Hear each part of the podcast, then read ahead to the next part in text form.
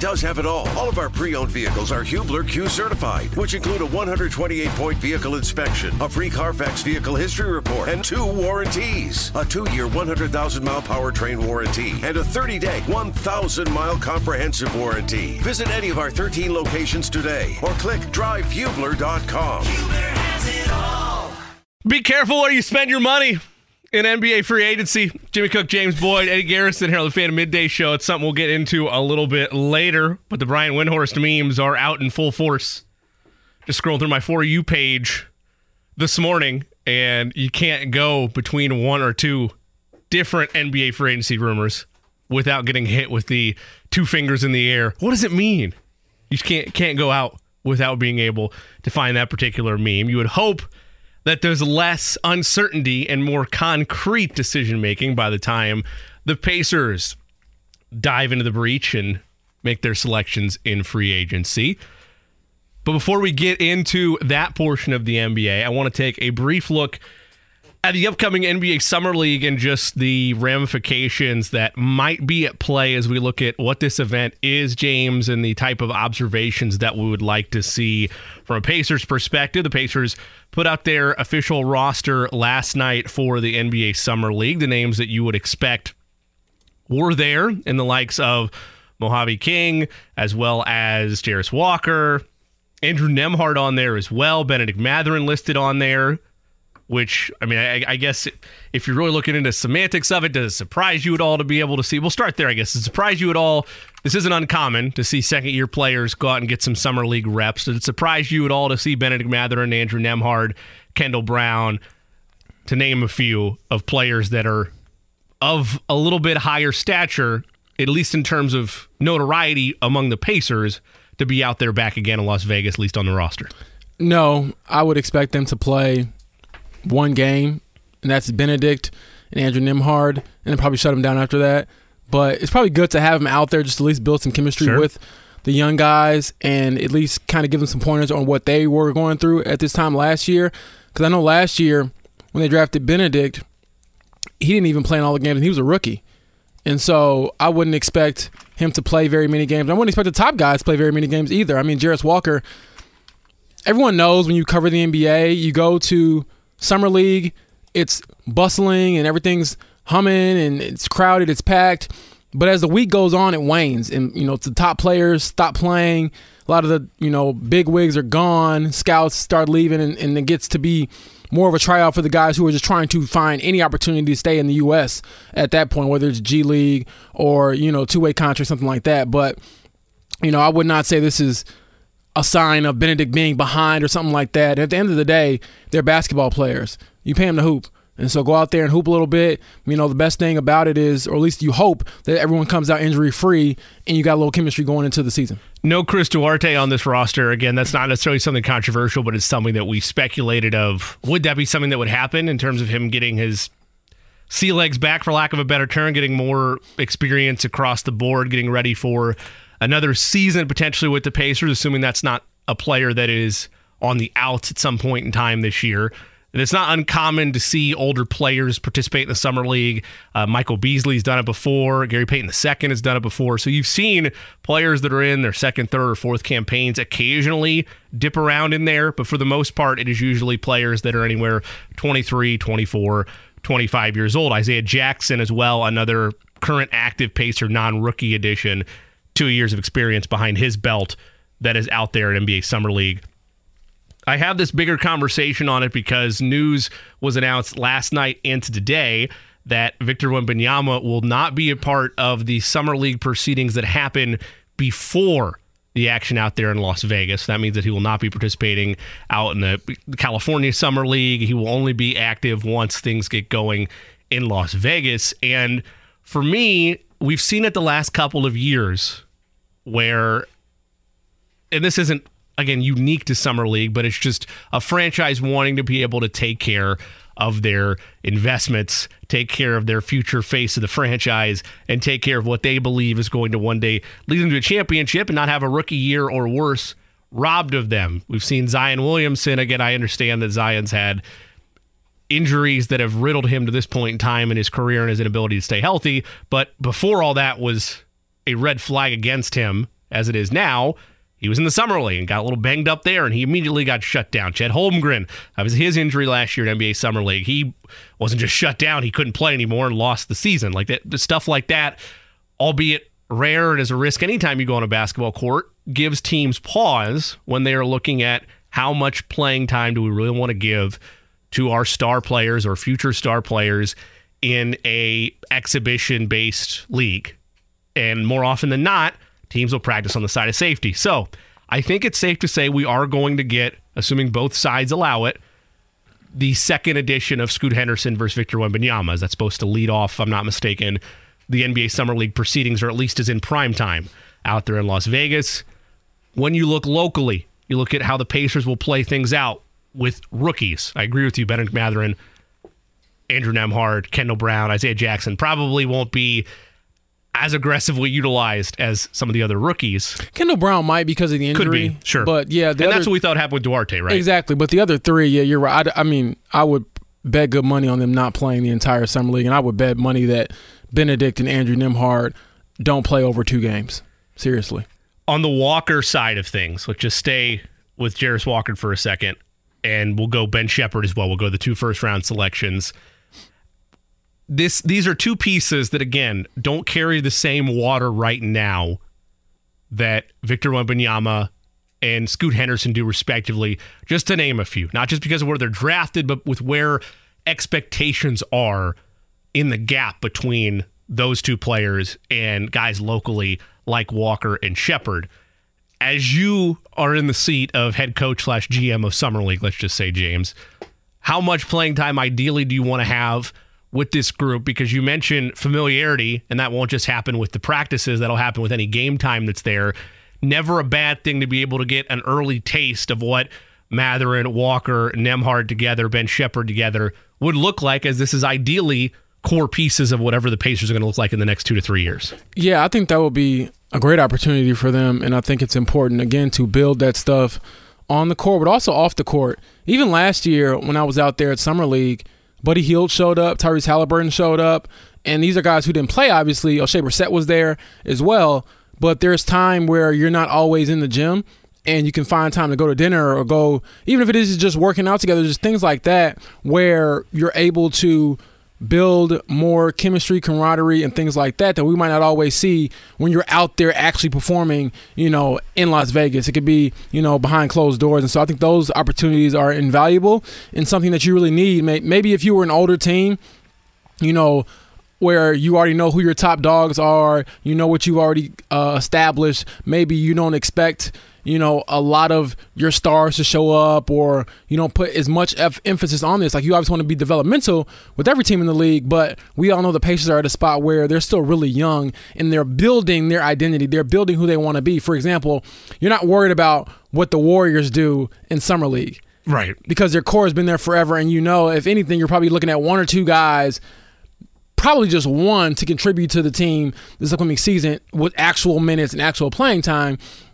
Whereas with the Pacers, I mean, you look at this roster right now, who they have, I would expect obviously Bennedict Mathurin to get minutes, Andrew Nembhard to get minutes, you know, uh Jarace Walker to get minutes. There's a good chance that Ben Sheppard could at least get some minutes if he if he is as great a shooter as he's shown in college.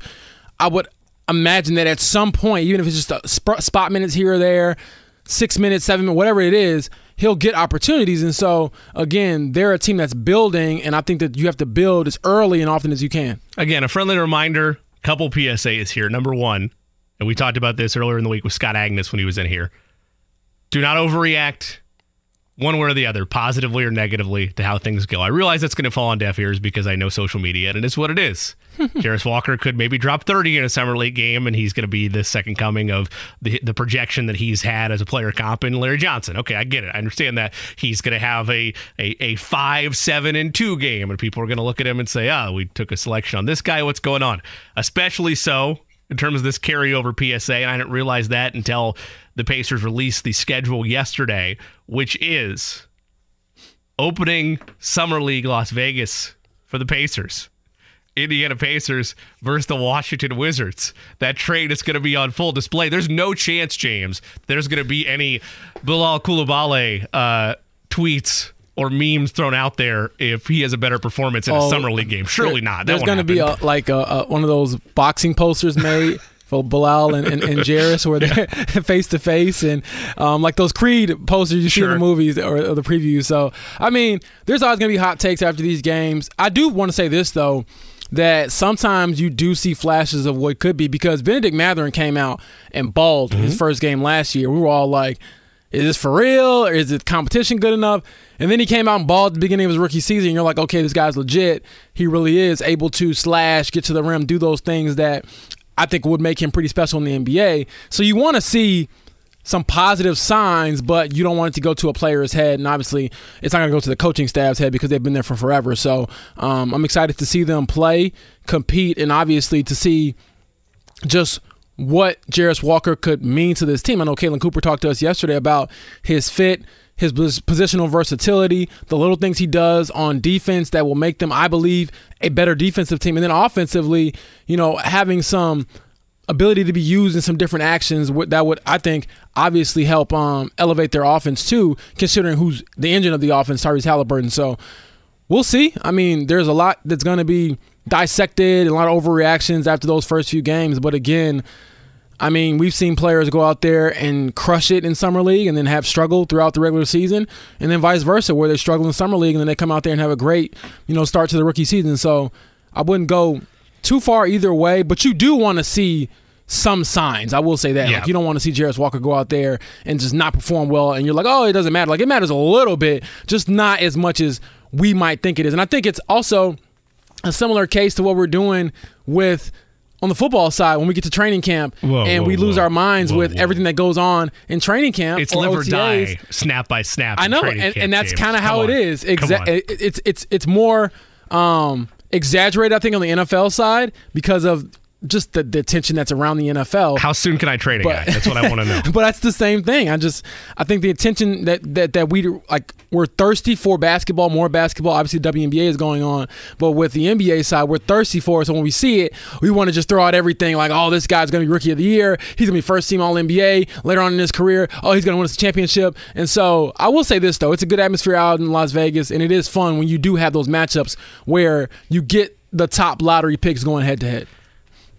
We've also talked about NBA Summer League being a convention, if you will, for the NBA because it is the time when everybody. Of course, it happens in other areas like the draft and whatnot, but everybody who's anybody tied to the NBA is out there, in particular, front offices, general managers, coaches, and you often see a lot of if there's a delay on deals for whatever reason, you often see moves that are made, even though they're not publicly announced that way, you can trace it back to conversations that happen at Summer League. And that's not something that you're seeing on your television screen if you're watching these games, but it is something that you're able to see from a standpoint of, okay, how did this happen? How did this move play out? And go from there. Uh, Pacers get announced that schedule July 8th. They'll be against the Wizards. It's a Saturday. Uh, all these times Eastern, 8 o'clock, 8.30 on July 10th. It's a Monday against the Magic. Wednesday, July 12th, 7.30 against the Thunder. Then Friday, July 14th against the Mavericks. We'll set this and then move back on to NBA free agency at large. But for not Bennedict Mathurin, because I agree with you, it might be a game if that. But Bennedict Mathurin, take him off the table when you look at Ben Sheppard, and you look at Jarace Walker, over under two and a half summer league games. I'll, I'll go. I'll probably go over for them. Yeah. maybe just because you do want to see a little bit more burn from them. But again, if you don't see them, don't freak out. And then I will say this: if there's any like minor injury Yeah, at all, Yeah, it's, it's done. they're done. Yep. So um, sometimes that's a factor. I know. I believe last year Bennedict might have had something like some little tiny injury where if it's a regular season game, probably plays. Right. But any bruise, discoloration, any discomfort, you're done. And so that's another factor where even last year, I think the Pacers won a couple of games and they could have had a chance to potentially go on and try to win the summer league if they had played all their players. But the moment you feel any discomfort or anything, players get shut down. And again, you really want to protect them from any potential injury. So when it comes to the lottery picks, you rarely ever see them play the whole thing out because after you see what you want to see from them as far as competing and their skill set, two, three games. All you're going to get. So I would suggest anyone out there who's traveling to Las Vegas. You know, I wish I could come with you, but get out there early because that's when you're gonna see the best players. That back end of the week, Jimmy gets rough, but it's also cool because you see some of the guys who are really. Um, I know you talked about how the summer league is filled with first, second, and third year guys. A lot of it is filled with guys who've been playing overseas forever and Sure. just trying to get that one shot to latch onto an NBA team. So that's G League vets every now and again too. exactly. Yep. So that's the other part of it that, as a basketball nerd, I enjoy. But as a casual fan, if you're trying to enjoy some of the games, watch the early ones. Go out to the early ones because those are the ones that are going to have the uh, stars of summer league. I realize that we're in a state now, if you're a Pacers fan, and we're only a couple weeks away from NBA Summer League, that depending on depending on how much uh, free cash you have to play around with, it'd be very difficult to get out to Summer League right now, uh, unless you're going to drive. But if you do make that trip, or if you're planning on making it at some point in time, I wouldn't say it touches or, or comes close to any of the other like marquee sporting events you could go out to Las Vegas for, the Super Bowl or the NCAA tournament opening weekend or anything like that. But if you wanted to make a trip to Vegas in general and you're trying to figure out a way to plan it that is maybe more cost efficient, summer league games from a ticket standpoint, unless it's changed, it's all general admission very, very obtainable in terms of just getting there and watch as many games as you would like. And then, of course, you're out in Las Vegas. So if you're planning for like a, a bachelor party weekend or whatever, and you're also big basketball junkies, or even if you're just a fan of basketball in general and have Vegas on your bucket list, something you want to go do, the fun mixture of basketball and, and also everything that Sin City has to offer.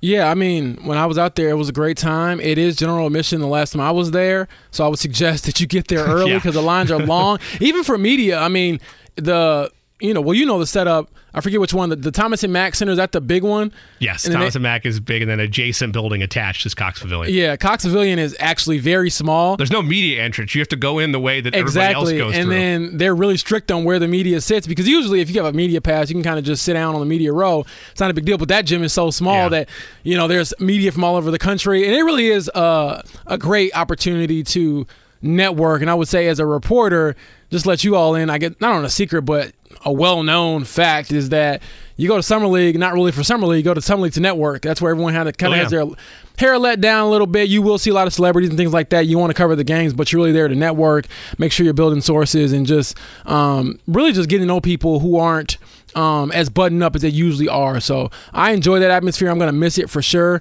but um, I definitely think it, it is a point of excitement for this Pacers team because of what they were able to get in the draft, and then obviously the future you have with Tyrese Halliburton leading the way. craziest thing that ever happened from a celebrity standpoint while I was out there at Summer League is Las Vegas's own Floyd Mayweather is very big into, of course, any opportunity Yeah. to be a part of the sports spotlight.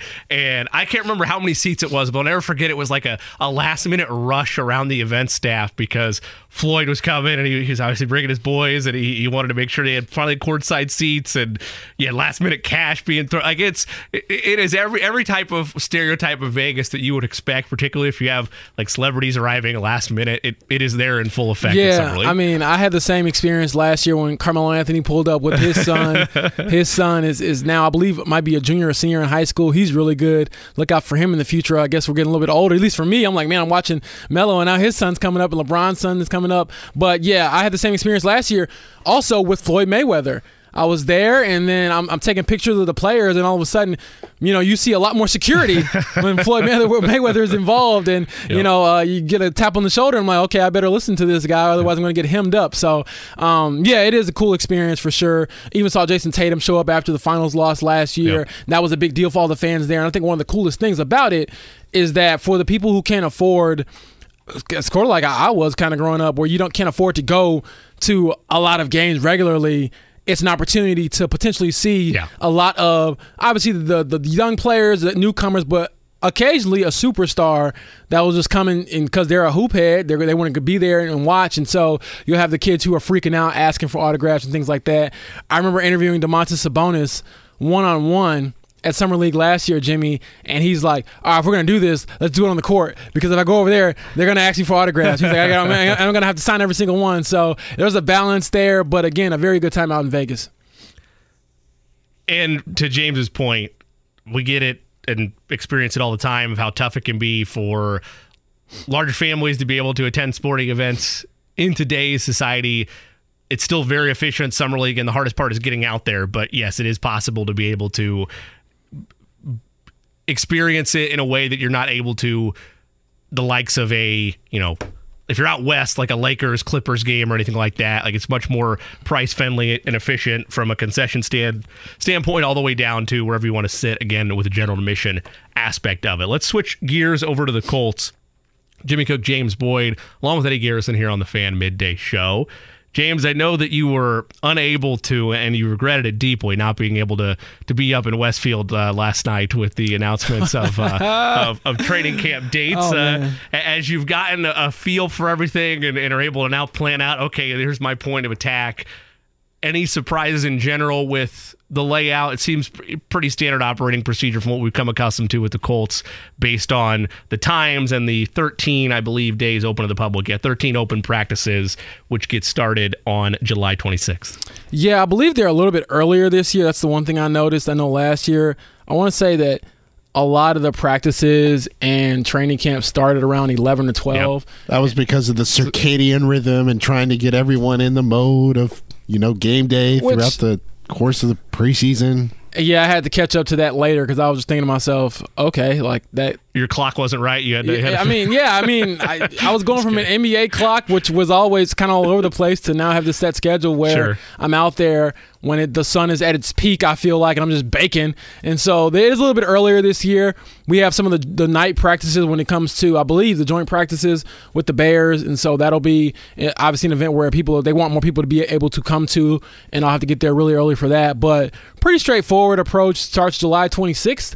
I'll be out there, get my tan on. I'll have one of those big hats on. People are sending me suggestions. they want me to wear cowboy hats. We're gonna get into that and things like too. that. So, um, you know, again, if you have sunscreen suggestions, hat suggestions, feel free to add me at Twitter on Twitter, Romeoville Kid, and um, I'll make sure to take that in consideration. I'm not, and I'm actually not joking. I went out there last year a little unprepared, and I was uh, burned a little bit, and definitely a lot uh, d- darker because of the sun. So uh, I'm excited for it, though. I want to see beyond just the schedule itself, I do want to see how it is run because every coach has their style, their flavor, and so we'll be able to see how those things get broken down. There's going to be plenty of overlap because you can't do too many you know, crazy things with training camp, but there will be, I'm sure, some Shane Steichen sprinkled, you know, here and there. You were trying to draw the parallels, and I don't fully disagree with you with where expectations should be at out at Summer League versus where expectation should be out for training camp. So I'll ask you this because I know your mentions are frequently uh, frequently getting jabs left and right, depending on what type of video coverage that you release oh, about the team. Where, from your reporting background, do you envision more stress happening for you? If you were out at Summer League covering Jarace Walker, Bennedict Mathurin, or that first sweet, sweet snap of training camp and who's under center? Man, it's definitely the latter. it's always going to be the latter. Quarterback – to me is probably the most stressful position in sports in America because of, of, North American sports because of how scrutinized that position is. So it's not even close. I mean, I love the Pacers, loved covering them, would do it again in a heartbeat, would do all of it again, even my, going back to my preps days.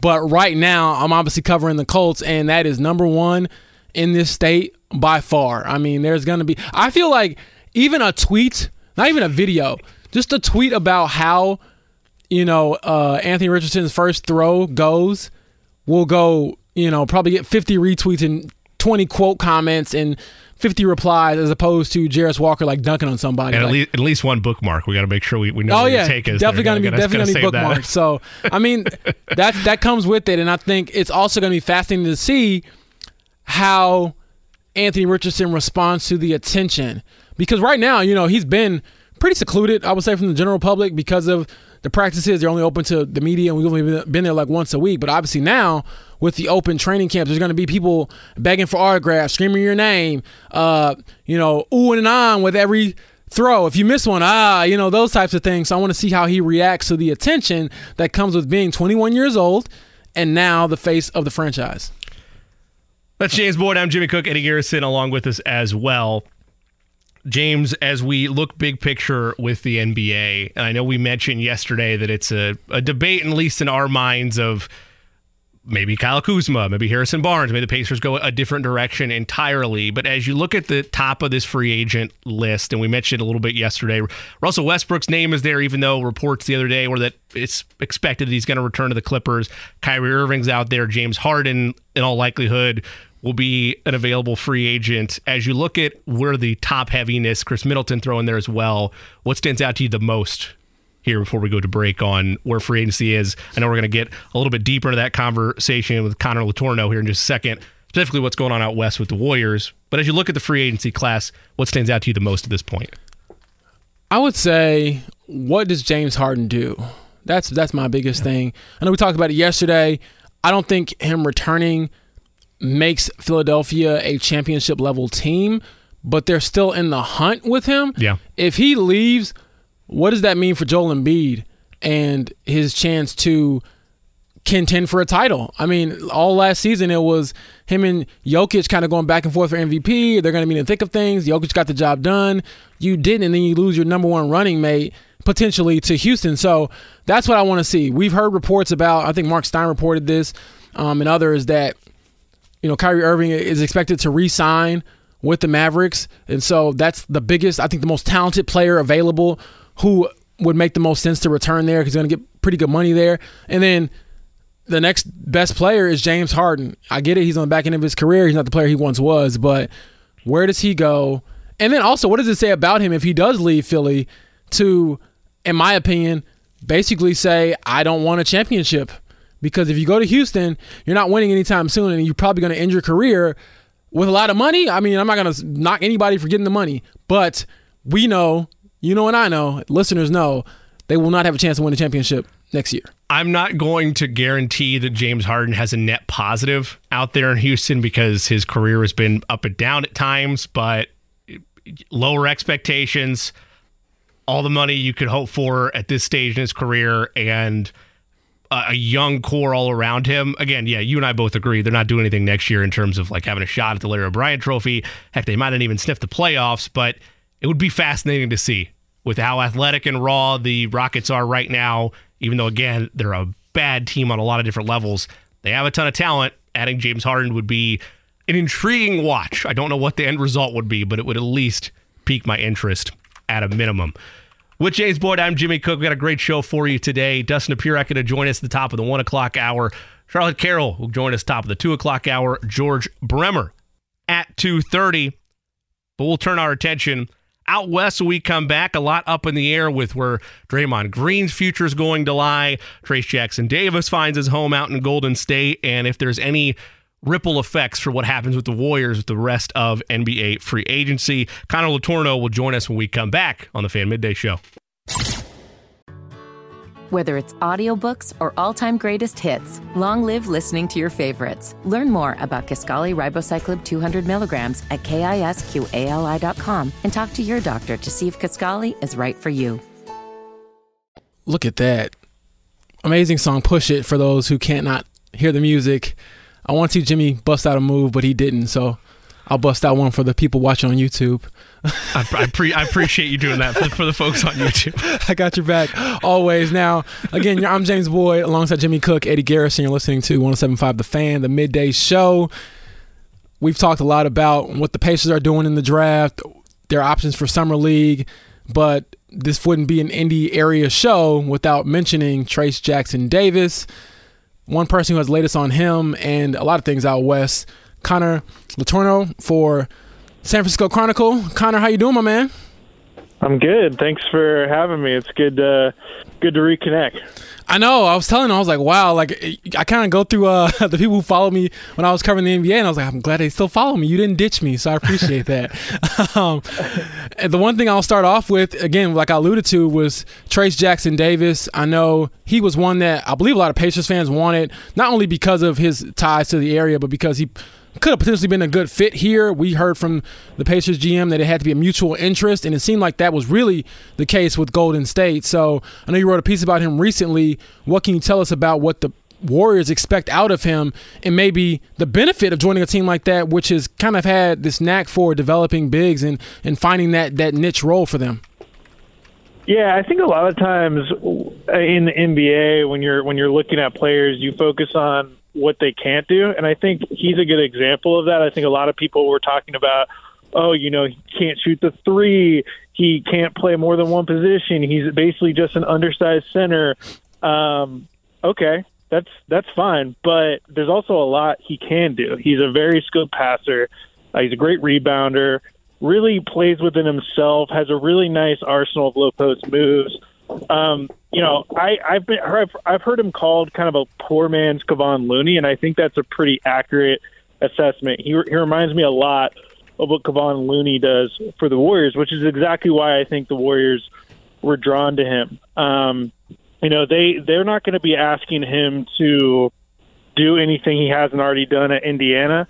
Uh, they want him to come in and basically just eat up some backup center minutes for Kevon. The Warriors, as we all know, um, are in a little bit of a bind financially right now. They're well over the luxury tax. They don't have a, a mid-level exception to go sign a, a rotation caliber player in free agency. So they really needed to be smart about how they built out the back end of their roster and the rotation. And I actually thought that that move late in the draft to flip Patrick Baldwin Jr. for the 57th pick and and Trayce Jackson Davis was really savvy on their part because yes, he's the 57th pick, but you of work and he's 23 years old.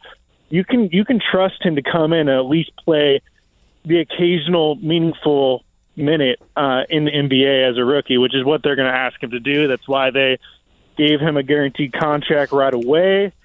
I think it's a phenomenal fit.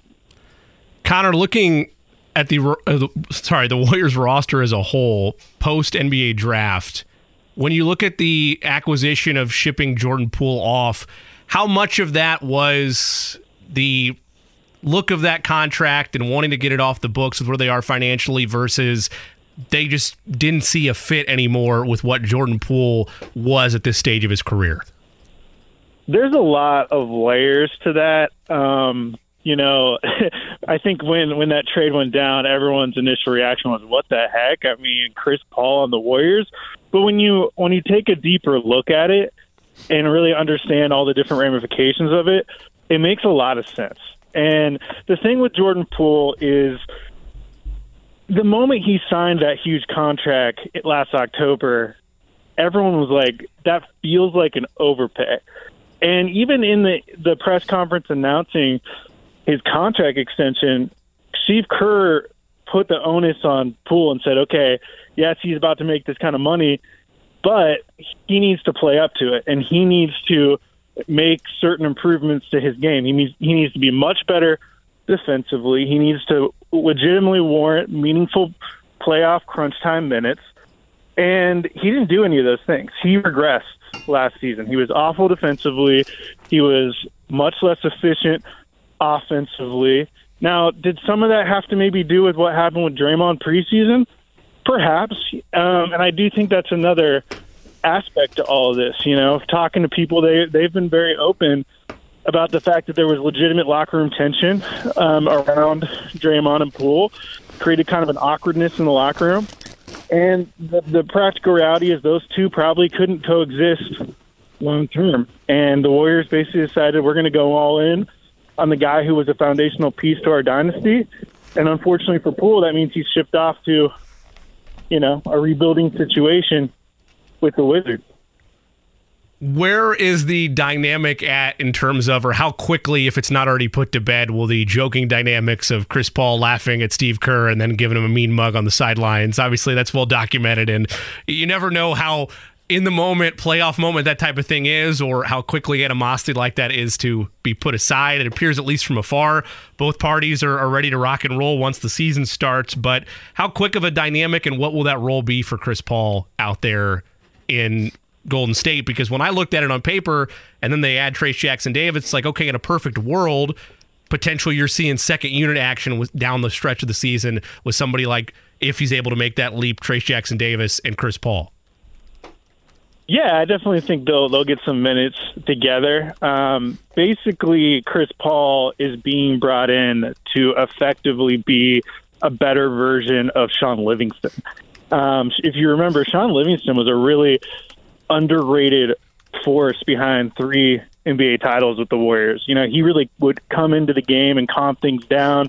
He was a very contrasting style to Steph. Really thrived in the mid range. Was a great passer. Saw the floor really well. Saw the floor really well. Slowed down the tempo. Kind of calmed things down. And they want they want uh, Chris Paul to come in and basically do those exact same things. Um, and they since since uh, Shaun Livingston left a couple years ago, they've really struggled to find someone like that in the second unit. Chris Paul, or sorry, J- Jordan Poole was basically the antithesis of that. As far as the lingering beast that Chris Paul has with various members of the Warriors, you can talk about Steve Kerr, you can talk about Draymond Green, you can talk about Steph Curry. Uh, a funny a clip kind of reemerged after the trade from a 2020 podcast that Draymond went on, where he literally said, "I do not like Chris Paul. We do not have a good relationship at all.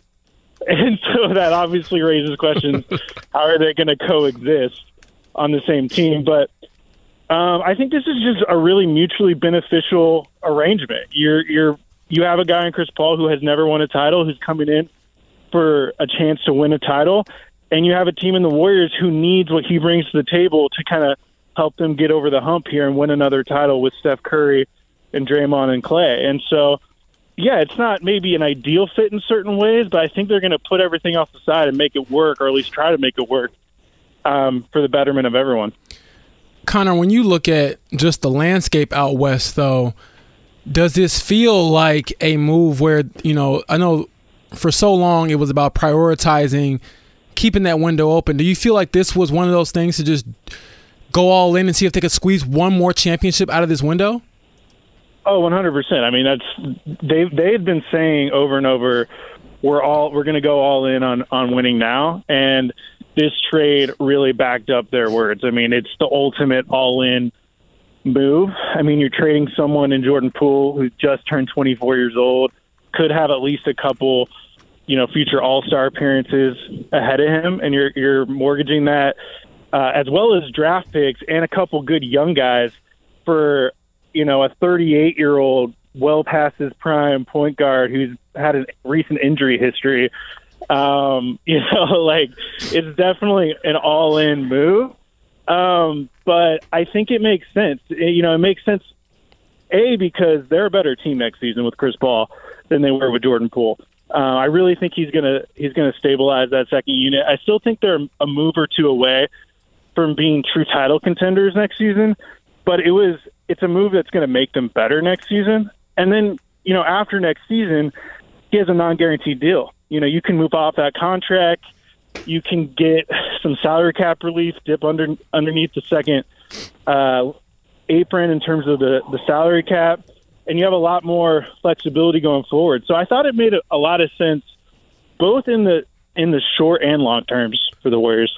What ultimately winds up happening with Draymond Green? He resigns with the Warriors. Um, I don't. I don't think the Warriors would have made this trade unless they were ninety nine percent confident that he was coming back. Um, you know, you the the Chris Paul move doesn't really mean much if you can't bring Draymond Green back, and so they're going to do everything they can to bring Draymond back. I think they're going to be able to get it done. Um, I expect him to come back on a three year deal, matching up with Steph Curry's contract. Um, you know, maybe around the hundred mil range. Uh, he'll probably get other more money elsewhere. There's been a lot of talk about Sacramento going hard at him, but I think when push comes to shove, he's going to be willing to take a little bit less money to finish things out with the Warriors. Um, you know, it, it, that was one of my big takeaways from the Chris Paul trade was, okay, this pretty much cements the fact that Draymond's coming back. How quick does a deal like that get done? Is this something that is causing a minor backlog in free agency, not just for the Warriors, but other teams that might be pursuing Draymond? Or do you think this is something that is one of the first handful of deals that is announced as free agency period opens? You know, it's hard to say. Um, I do think there, there's already been, you know, unofficial conversations behind the scenes about what a potential contract could be, but I, I would not be surprised if Draymond, you know, tried to, leverage uh, his market value a little bit. You know, try to play the Kings against the Warriors. Uh, a couple other teams that are interested. Uh, like there's been talk about uh, the Lakers and, and the and the, the Pistons, and there, there should be at least three or four big suitors for him. So I expect him to to leverage that to try to make as much money as possible with the Warriors. But I do think ultimately he's going to land with the Warriors. So yeah, it might it might be another week or so, um, just just because he's kind of playing the game. Um, that's why he wanted to become a free agent was just to leverage, you know, other teams' interest into extracting as much money as possible from the Warriors. It's just good business. Um, but I, I really do think he, he knows deep down he's coming back to the. The last one for me, Connor. I know a lot gets made of the Warriors, the drama that they had last season, but the reason why everyone always thinks they have a shot is because they have Steph Curry. So, how much do you think he is driven by? I know that Apple TV documentary is going to come out soon, but how much do you think he's driven by kind of being the uh, underdog again? For so long, they were the top dog, now they're the underdog. And how much do you think he embraces that to sort of spoil the party here in the next se- season or so? Yeah, I think I think for all these guys, they're intense competitors. They'll extract motivation wherever they can. So, um, you know, I definitely think that the fact that a lot of people have already eulogized the dynasty is is, is, is incentive for them. Um, and you know, I've covered this team now for seven years, and the most meaningful title run that I covered by far was 2020 too, because no one expected that team to win the, the NBA title and for them to kind of come rise from the ashes two years removed from the worst record in the league to win that title just meant so much for them. There's a reason why Steph Curry was literally crying on the court uh, as that final buzzer sounded. And so um, I think that this one, if they're able to win another title this year, would mean almost as much just because everyone's already written them off. Um, but, you know, like I said, it'll be really interesting to see what they do the rest of this offseason because I still feel – like they're one or two significant moves away from being legit contenders. I don't think Chris Paul is enough, um, given the landscape of the West, given how good the Nuggets are going to be. Um, you know, I, I wouldn't be shocked if you see them trade someone like Jonathan Kuminga, who, by the way, the Pacers love. And there's a lot of talk that the Pacers have been making a bunch of calls to the Warriors about. Oh man! And so, and so I would not have uh, I would not be surprised if you saw a deal this summer uh, between the Pacers and Warriors involving Jonathan Kuminga. Oh wow! Sounds like we might have another conversation yeah, with Connor is, at some point. That is quite the cliffhanger you leave us with, Connor. We'll get you out of here, but we appreciate that. I'm sure a lot of Pacers fans enjoyed hearing that last bit from you. You take care, and as Jimmy said, I'll be sure to reach out again soon. All right. Thank you. Thanks, Connor. That was Connor Letourneau for the San Francisco Chronicle. Obviously, he's got a lot going on over there with Trayce Jackson Davis, the Warriors, Steph Curry. But the biggest news that sort of broke mid show. I'll let one of you guys announce it if you feel like it. Well, I, I, I appreciate you pausing for a second because this is how I wanted to do this. We have an announcement from Adam Schefter on Isaiah Rodgers and it might not be as bad as we thought. We'll take a step aside, discuss it when we return on the fan. Whether it's audiobooks or all-time greatest hits, long live listening to your favorites. Learn more about Kisqali Ribociclib 200 milligrams at kisqali.com and talk to your doctor to see if Kisqali is right for you. Fan Midday Show, Jimmy Cook, James Boyd, Eddie Garrison along with us behind the ones and twos as well. Breaking news from Adam Schefter on Twitter. A handful of NFL players, including Colts cornerback and kick returner Isaiah Rodgers, we knew a punishment was coming down at some point, are expected to receive season long suspensions this week for allegedly gambling. Sources tell ESPN that from Adam Schefter.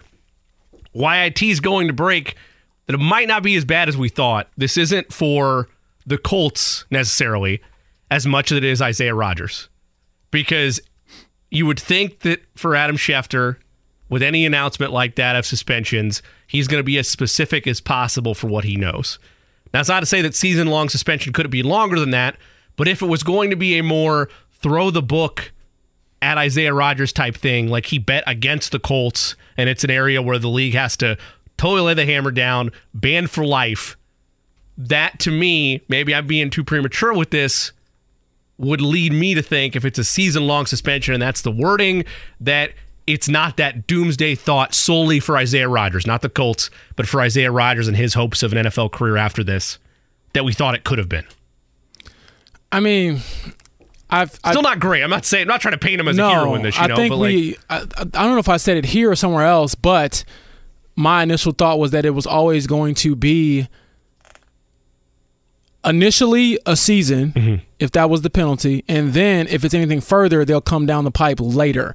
I think it would have been kind of unprecedented, really, to potentially suspend a guy or ban him for life.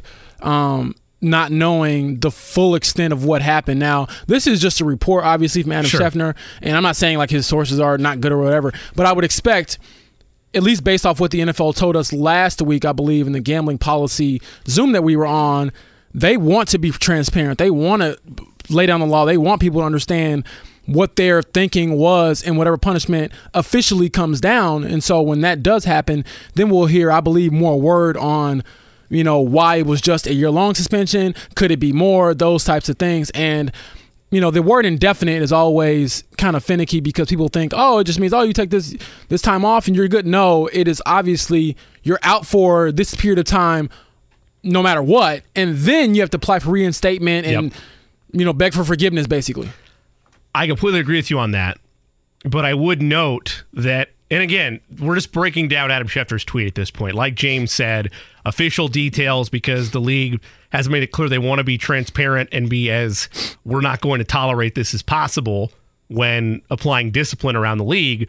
But indefinite's not the word in Schefter's tweet. And again, that might be reclarified by an official NFL Exactly. statement in a couple hours from now, a couple days from now, where maybe that word is utilized in there. But I agree with you. I take that phrasing.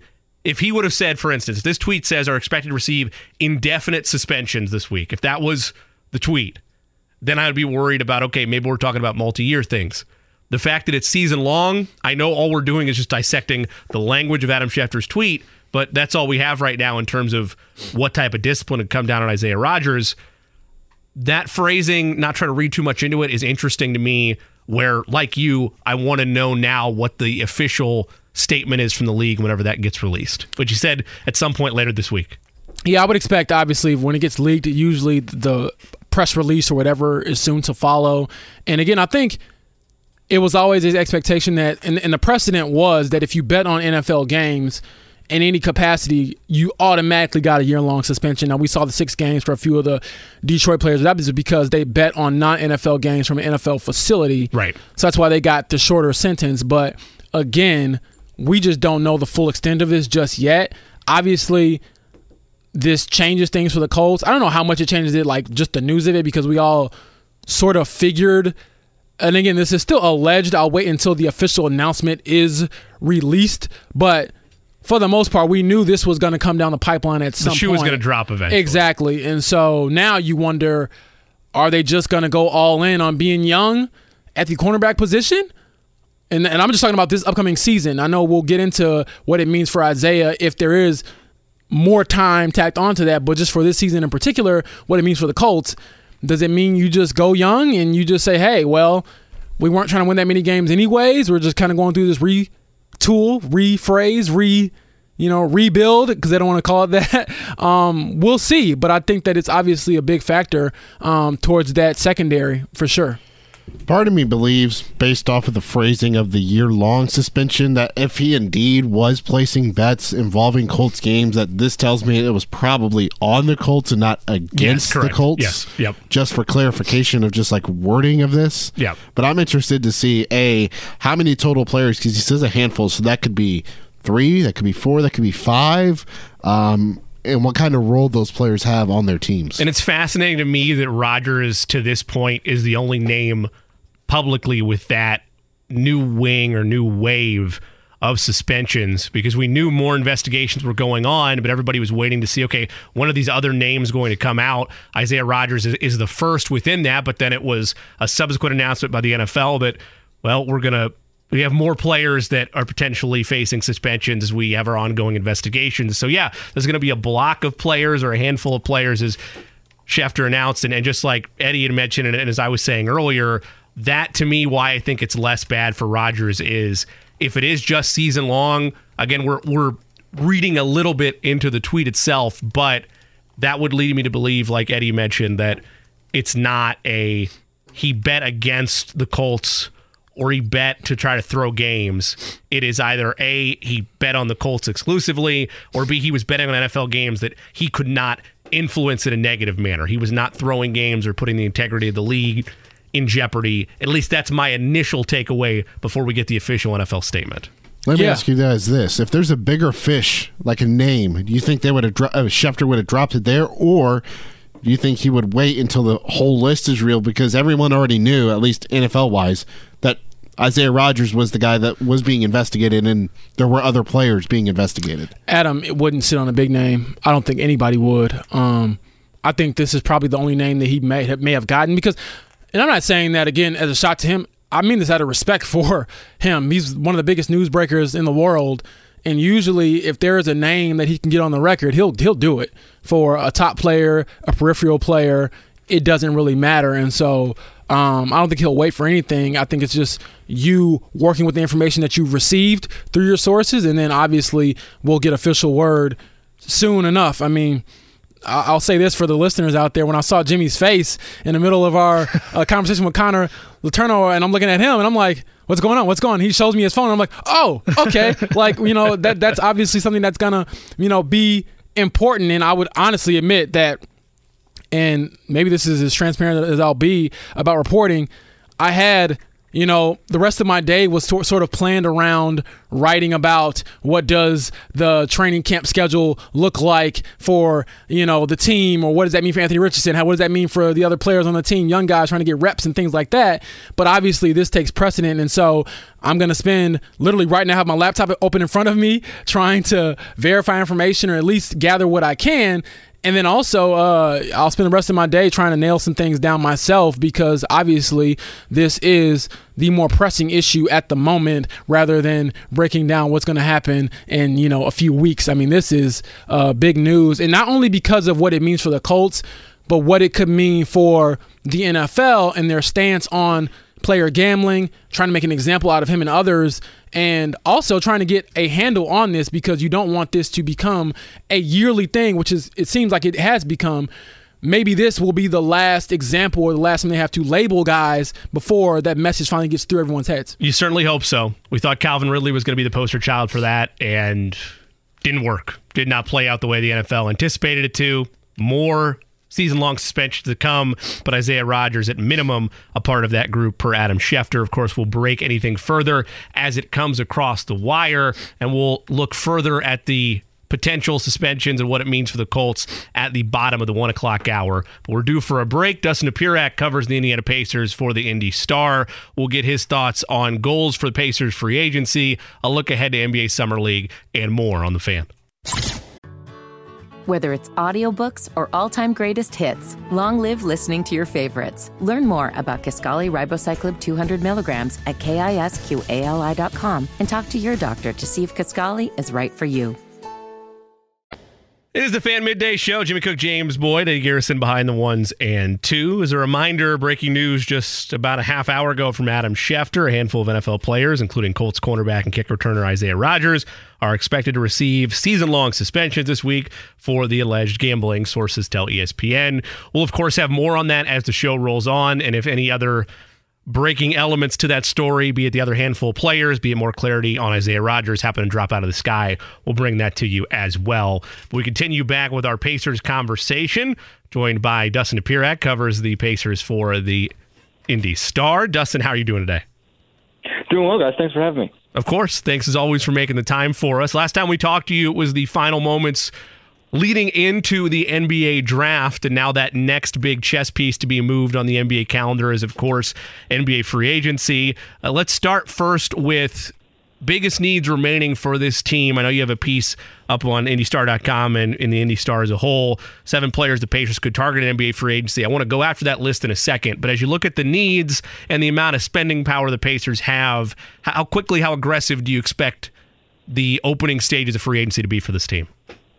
Yeah, I mean, pretty aggressive. I think you know a lot of the targets the you know the one issue is it's going to be difficult to pry them away from their current teams. Uh, most of them seem to still have some interest in maintaining them.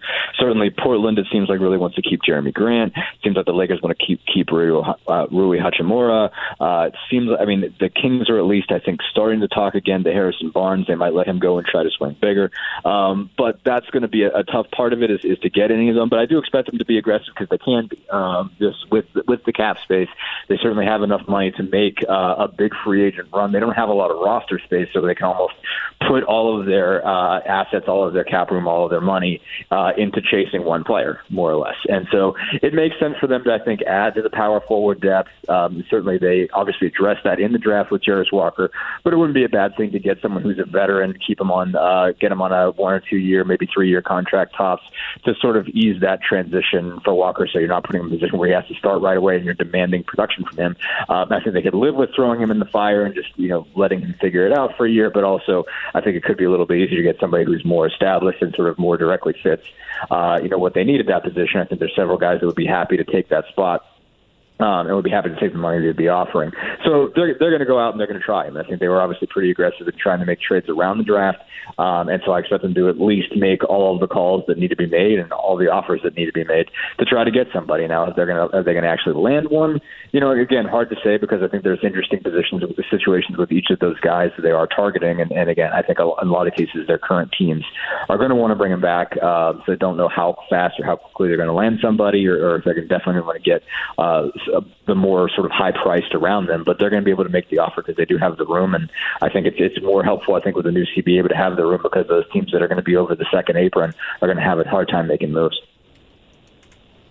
Dustin, I want to get to the fun stuff. When are you leaving for Vegas?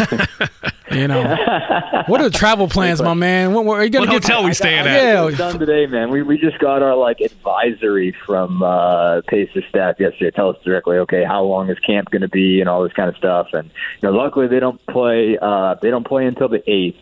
Uh, so I'm going to get down there the seventh.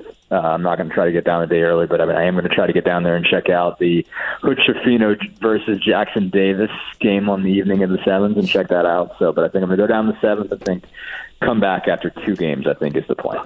And I know we talked about it on Twitter yesterday, kind of joking about you know the roster. Why are these older guys on mm. there? Are there how much are they going to play? But as a beat writer, and it, even just covering the team, obviously getting to know Jarace Walker, he had a fantastic piece about him. I encourage people to read that. Thank you. on IndyStar.com. Yeah, got, I got your back, Dustin. I like to read good work when I can.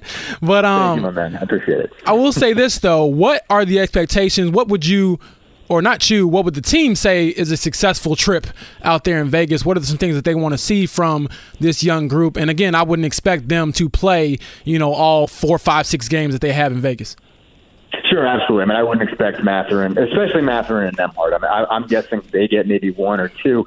You know, I think they still want to get Isaiah Jackson work. I mean, that's been a tricky situation for them, just trying to get him to develop. I think they obviously believe that there's a lot of potential there. Certainly, the athleticism is there, the leaping ability, and all that. And he's been productive uh, largely on the basis of that. But I think they just constantly want to get that guy minutes. I mean, if he stays longer than the other two, it wouldn't surprise me. I, I would think that they, they're just always trying to get the most out of they can out of him. Obviously, they sent him down for you know a couple games this season when he when he was seeing a lack of playing time when they moved Jalen Smith over from the four to the five. They sent him down as a Mad Ants for a couple games, and, and he loved it. I mean, he he got to go down there and do whatever he wanted, and came back really refreshed and was really I think more effective uh, for the next couple of games after that, and, and ended up having a pretty productive season. But I think they still just want to get him work just because it, it is is been tougher to do that uh, than I think they originally expected. So I wouldn't be surprised if those guys were down there for a little bit longer. But obviously, I think you're you're just trying to create as much chemistry as you can. You know, basically try to get Walker integrated uh, with some guys that, that he's going to be with. Uh, you know, for for several years, for as long as he's under contract with the Pacers. Probably, you know, Nembhard and, and Mathurin are going to be some guys that he's going to be playing with and playing around. I think they want to sort of start some chemistry there. You know, get get the ball moving on Walker. You know, get the ball moving for Ben Sheppard. Uh, you know, just sort of get those guys started and get whatever you can out of them to sort of again begin chemistry with some of the returning guys, uh, and even with some of the two way players that are going to be around. Just just start getting those guys integrated, I think is the biggest piece. I mean, obviously you're not you're not always looking for that much out of that, and then obviously checking to see some of these other guys that they've signed and you know what they can be for them. You know, even if it's just you know, are, are, is a guy like a Darius McGhee going to be a, a G League guy that they could bring in for the Mad Ants or somebody like that, and, and how are they going to sort of shuffle that group? Uh, there's a couple of Mad Ants I'm surprised aren't on the roster. Jermaine, Jermaine Samuels being one of them, um, but I think it's just sort of just get get a chance to really see sort of their depth. You know, going into their G League roster and, and seeing what all those guys are going to be. I mean, you know, it's summer league. It's whatever they can get, they can get.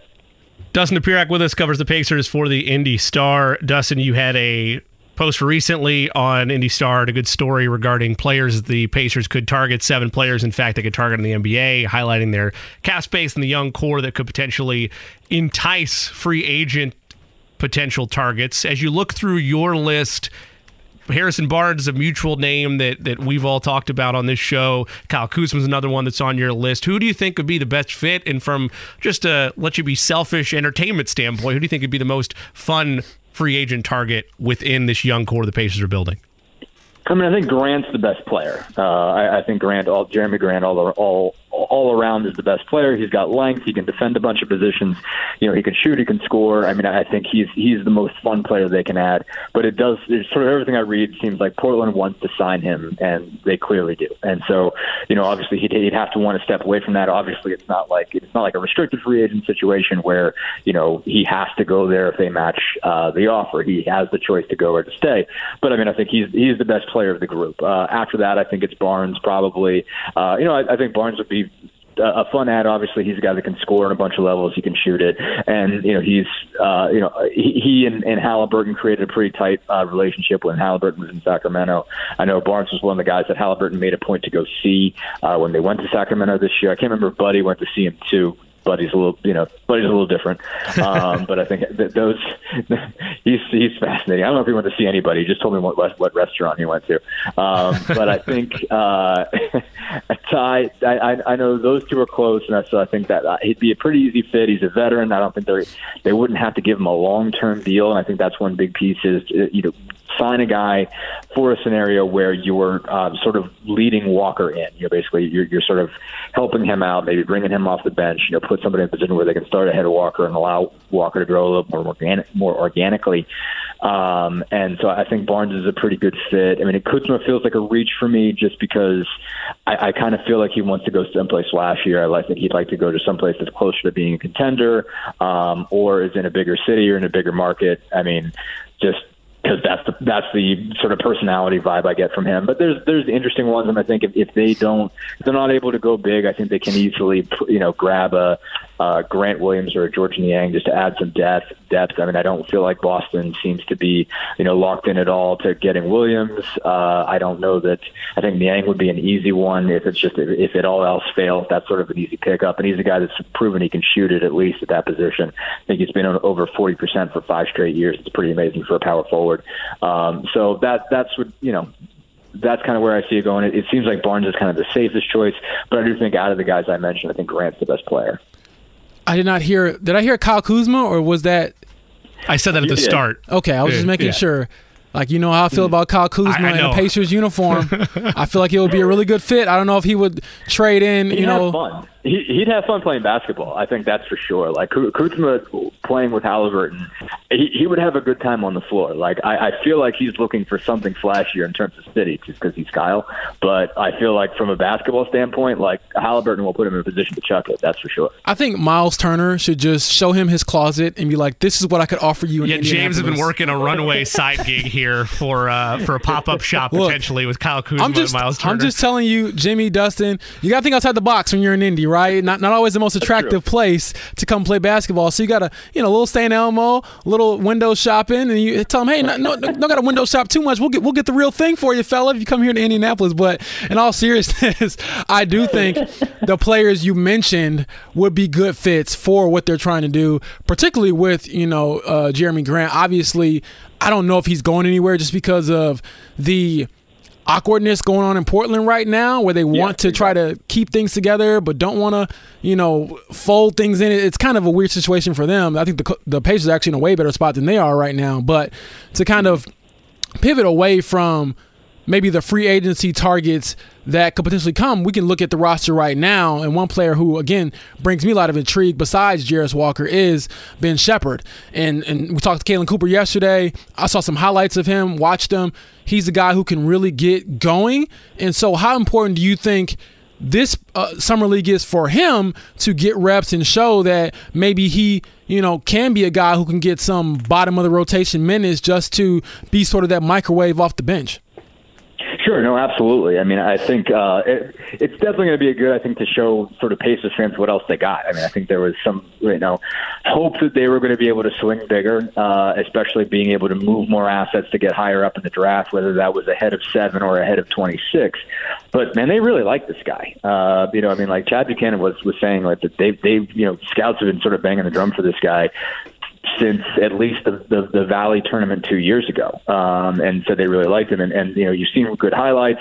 He was really good at the combine, and really since then, I think his his you know stock has been you know going up. But I mean, he can shoot it. He can defend multiple positions, and I think uh, two things that stand out is he shot 41.5 percent from three, and he was an All Missouri Valley defender. Um, and so that's exactly the kind of player you're looking for uh, at these sort of wing positions, whether it's two three guys that are kind of two three combos or three four combos. You know, you want somebody that can defend multiple spots, you know, can create offense out of defense, and and that's what Ben Sheppard is. I mean, I think that's what you see on there. Um, so I, I think it's going to be good. I think for Pacers fans to see, okay, this is you know who they really liked. This is somebody that they really kind of felt was important to get. You know, a reason why maybe they didn't move to 26, um, and you know, again, somebody who can make sort of some you know immediate contributions. Uh, you know, coming off the bench, a guy's going to be able to hit some shots and score on occasion. Who's got some athleticism and, and is going to be able to defend some people. And again, the big thing is, I mean, this team's got to get better on defense first unit and second unit. Um, and, you know, it, it's got to be able to guard people. It's got to be able to, to stop some of these bigger, more talented wings. Um, you know, they, they were really put a lot on the plates of Andrew Nembhard and Aaron Nesmith last year. Those guys had to guard the two best players all the time. And when they came off the floor, I mean, they had a hard time guarding people. Um, you know, and, and even when they were on the floor, I mean, some of their stars, you know, Halliburton's got to be better on defense. Buddy's got to be better on defense. You know, if he's still going to be in the team, Mathurin has to be better on defense. He's certainly got the body for it. Um, but he was not great uh, as a defensive player this year, and all those guys got to get better. But it, it will help to have you know some other players that they can rely on uh, to at least some degree uh, to be good defenders on the first and second unit. I think Sheppard really helps that as a second unit guy right now, and you know, given time, uh, might be you know might end up being better than that.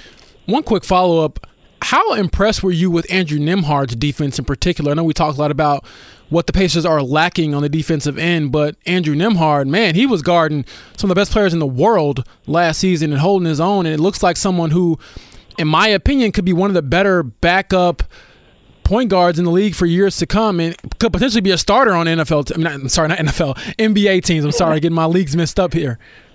Yeah, sure. I mean, I mean, he was a starter all year. you know, most of it. I mean, they probably started sixty some out of eighty something games.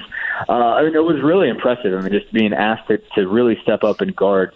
Um, you know, like obviously that's not optimal. I mean, you're not in an optimal scenario if you're if you're throwing a rookie on LeBron James and Stephen Curry, but he held he held his own. I mean, he wasn't great every night. I mean, it's not like he was an all uh, defensive team level player. But he gamed LeBron James, Dustin. He gamed LeBron James, so therefore he is the goat of our generation. But I'll let you continue. yeah. I mean, he gave LeBron problems, man. He gave LeBron problems in LA, and they were able to win that game on a game winner by Nembhard. And then he gave Curry major problems. Uh, you know, they obviously did a lot of switching in that uh, game, but in, in Golden State, I mean, I think I want to say Steph was what three of seventeen, some somewhere on those those lines. You know, again, there there was some matchups that he lost, but there was some good ones that he won, and at the very least, he was providing. Uh, more you know, more resistant than you know any of the other options. Again, he and Nesmith were taking uh, one and two, and that was different depending on you know what they liked in certain matchups. But uh, you know every night it was those two guys first when you'd see the defensive matchups. Okay, who's Nembhard got? Who, who's Nesmith got? And, and in, in both cases they were talking. In all cases, they were taking the top two guys uh, who weren't centers at least, and it was it, it was really impressive. I mean, you you miss when you first look at him how strong Nembhard is, uh, and because he's got just I don't know the way he's built, the way you look at him, he does it's like he's he's bigger than it looks like he is. I guess when we really get up to him close, you're like, wow, you got dude's got muscles. He does not get pushed around, um, you know, by like as much as you might think. Uh, and so he was able to really hang in there. And you know, LeBron James did not push him around. Uh, he did he did not go back. Basically, when LeBron tried to back him down, you know, Nembhard stuck with it. So it was really impressive, and it obviously says a lot about the defender he's going to be. Uh, that, that that's where he started. Now he has a sense of okay, how do you guard the best guys? You know, where do you have to be in position? How do you have to body them up?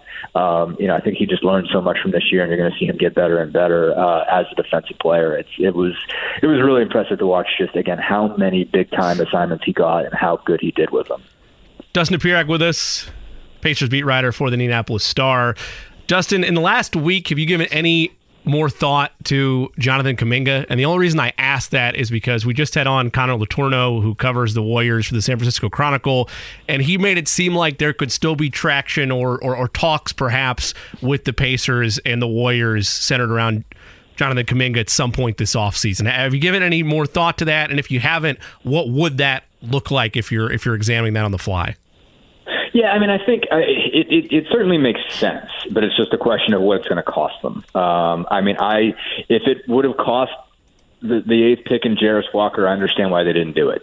Um, I, I think that's it, it, it's an interesting scenario. Obviously, I think you saw him in flashes for Golden State. I mean, you see a lot of athleticism, some deep. There, there's just a lot of capacity there. I mean, they, they, you, you don't really know what all he can be yet. Um, but you know, he obviously isn't getting enough of an opportunity in Golden State, um, and I, I think he has a chance to be a really good player. It's just a question of what the cost is. Uh, it's just what it comes down to. And, if I, if, if it would have came, if if it, if the sticking point uh, for the Pacers, know if the sticking point was the, with the Pacers or the Warriors, but if the sticking point for the Pacers was we didn't want to give up Jarace Walker, we really liked him, we didn't feel we we we, we felt like that was too high a cost, then I get it you know, I, I get it. I, I would have had a hard time making that move, especially as much as they like Walker. You know, guy with a lot of size, a lot of length, that, that has a chance, I think, to be a, a really good player. I don't know how fast it's going to happen, but I mean, I, I see why they look at Jarace Walker and say, say, this is too good of a fit for me to move uh, for Kuminga. I, I get that. And the question is, is he worth Buddy Hield? Is he worth a combination of Buddy Hield and T.J. McConnell? Um, I don't know. You know, I, I think it's it's close. I mean, I think he's definitely somebody that would be useful for them. Uh, I think you know it's it's just a question of what does it cost you. But I mean, I, I think I, I, I think he deserves to go someplace else and someplace else where he can make an impact. I I, I think you know it, it would be good for the league. It'd be good for anybody just watching just to see what that guy can do uh, in a real role. Um, and again, I, I think he has a fit on the court. It's just a question of what do you have to give up to get him. Dustin, before we let you go, my last question to you is about Victor Wembanyama. Obviously, no Wemby to Indy, as I was trying to predict and manifest here a few weeks ago. But in all seriousness, have you carved out the schedule to see, or at least looked at it to see, man, can I sneak a peek at this guy? Because when I was there last year, it was definitely a buzz whenever one of the top players came through, Paolo, Keegan Murray, you know, Jaden Ivey. I would expect obviously the fanfare to be a lot bigger for a player that is as hyped as him. So do you plan on trying to get in where you fit in and potentially seeing this guy before, you know, tickets and things like that go sky high for whenever he makes his NBA debut? Oh, you better believe it. I mean, I haven't looked to find out when that's going to work, but I'm going to make that work. If I'm there for four days, he's got to play one that's not a direct conflict. So I'm going. Yeah, All right, there's make, no way I'm missing that. no make, chance I'm missing that. I'll make sure. Got, to, I mean, yeah. I'll make sure to call Wemby and tell him, hey, my guy's Dustin is coming out there. Exactly, you know, you didn't come exactly. to Indiana like you were supposed to with the ping pong balls. So, you know, we'll, we'll get that worked out. He owes you for that. It, you for that, exactly, but So- no, I, I'm very curious to see, and, and honestly, I know I know you'll be on the ground, getting video, getting you know uh, a lot of content, obviously up on IndyStar.com. But I am very curious to see what the fanfare looks like for him because, as you know, it's pretty lax at you know the, the draft combine mm-hmm. at you know summer league, but with him. I expect to see like black suits everywhere he goes because he's such a mm. big name. Seriously, so Yeah. it'll be fascinating to see. Mm-hmm. Yeah, no, I- absolutely. I mean, I'm really looking forward to seeing this, and I, I think we're all looking at this and saying, "Man, like we've just never seen anything like this before." And and and you know, I I don't say, you know, I, I wouldn't go so far as to say he's a bigger prospect than LeBron because I think you looked at LeBron and said like. I have a you know I have a sense of what this is going to look like. It seems sustainable. Like I can imagine him being really good for a long time. Obviously you see a guy that's this long and you, you you've got to have sort of concerns about injuries. Is he going to be able to hold up? What does you know what does that body look like after 82 games? You know is there going to be joint issues whatever? You've seen tall guys uh, go through that throughout the years but you also watch him do stuff that you've never seen anybody do before that, that just is is new. I mean to see a guy who's seven five hit these you know crossover step back fadeaway threes you're like what what even is that? Like where does that even come from? How is that possible? And, and the put he dunk, dunk he had that like he barely jumped. like he just ran forward, caught it, put it down like it was nothing, and you're just like, this is incredible. What am I even watching? So I mean, I, I can't wait to see that up close. I mean, I'm just going to be just I, I'm looking forward to being totally baffled uh, by what that looks like uh, in front of my face. So I, I can't wait to see it, uh, and it's just going to be cool. Hopefully for years to come. I mean, hopefully all this works out, and hopefully he, he becomes every bit as big of a star uh, as as we, we think he could be. Because I mean, it's just going to be you know a, a fun marvel uh, to take in. I, I think if, if he's as good of a player as it seems like he can be, not only seems like he can be, but if he can sustain that, you know, like I, I don't want to like put any doubts on what's already there. We've seen him on TV. It's not like you know some of these other European players we've seen over the year where you get the grainy, grainy footage and you barely know what you're watching you watch this guy and you've obviously seen him in Technicolor with him coming back for the Vegas games and everything, and you're like, that's that's real. That's obviously an amazing player that we're watching, and just just hopefully it's uh, it's sustainable. His body can hold up, and and he can be every bit as spectacular that it looks the way that he can be. Dustin, last thing from me. I know you mentioned Jerami Grant as a potential target for the Pacers and the interest by the Trailblazers to try to re sign him. All week we'll be looking for names that might slow down free agent acquisitions. Well, one name that's not a free agent that could do that is Damian Lillard. How much of the uncertainty, and I don't know if turmoil is the right word, but this awkward state of will they or won't they with trading Damian Lillard impact the acquisition of somebody like Jerami Grant on the Pacers end of things? I mean, I think significantly, but it, it, it well, the stuff that I'm reading from you know Portland writers, basically. I mean, this isn't like anything I'm getting uh, that's exclusive sure. to me, but it, it certainly seems that you know they've indicated pretty strongly. You know, uh, their general managers, their their personnel people, you know, and their on the record stuff after the draft have been pretty clear about wanting to get Grant and feeling like they're going to do that regardless of what happens with Damian. And it also, from you know the reporting that I've seen come out with Lillard so far, is that basically Lillard's going to sort of sit there and wait to see what they do first, um, and say basically, okay, like you go out into the world and go get me free agents, and then I'll tell you what I want after that. Um, it seems to be that you know he he just wants to see some devotion. He just wants to see more than anything else that that they still want to be a contender and that they're going to make some pushes and they're going to keep some guys that he likes and goes get some and get some more players that he also likes. And so I think that's it. Doesn't seem like Damian is. It, it doesn't seem like it's a wait and see what Lillard is going to do. It seems more like Lillard is waiting to see what they're going to do to get a better sense of what he wants um, and and his hope. And it seems like Portland is you know seems to want to keep him. I mean, I I don't know what would happen if someone just gave them a gargantuan offer, um, and maybe they'd think differently. But it, it seems like they're moving forward as if he's going to stay, and they're trying to give him reasons to stay. Um, and it seems like, it, from from what I can tell, that seems kind of more the order of things, and that that doesn't necessarily hold back, uh, you know, the Grant situation. It, it seems like their process is going to be going forward with making him an offer to try to get him to stay, and it's obviously up to Grant to decide if he wants that. Um, but you know, it doesn't seem like they are waiting on Lillard. It seems like more Will, Lillard is waiting on them, and then he will tell them, you know, after they've made their other pushes, how he feels like they did, and you know what he wants from there. Great conversation as always. Enjoy the rest of free agency or the start of free agency, I guess, and safe travels out there to Las Vegas, Dustin. Absolutely. Thanks, guys. Tell uh, Charlotte Carroll I said hi when you guys have her on. We'll do. We'll absolutely do that. That's Dustin Dopirak Follow him on Twitter at Dustin Dopirak does a great job covering the Indiana Pacers for the Indianapolis Star. And as he outlines those potential free agent names, again, a lot of it I think is amplified more by how aggressive the Trailblazers end up being in free agency for a name like Grant to retain him, but also it just feels like this two people that have dated for a long time that know they need to separate, but that nobody wants to be the bad guy. And I, I don't, maybe ultimately they'll reconcile and, and Dame will stay there, accepting the fact that, I mean, they can put together almost any roster they want, barring a seismic trade that shifts the league. There's not a clear pathway to a title there in Portland, even if they were to sign a big name or two in free agency. It would have to be a, a type of trade that shifts the balance of power somewhere in the league. Yeah, and I believe the only way they could do that is if he gets shipped out. Like Right, I said correct. last, I mean not last night, but yesterday afternoon. I think that Damian Lillard is an all-time great talent. You can't score 71 points in a basketball game, regulation game that is, and not be a fantastic player. However, I don't think he can be the best player on a championship team. And since you can't go out and trade for that player or acquire that player in free agency, I think the only move for Dame in particular, not the team, but Damian Lillard in particular, to be able to chase a ring is to join a team that has that guy already there and he's the complimentary star. So i don't know what that would mean for his future where he could go.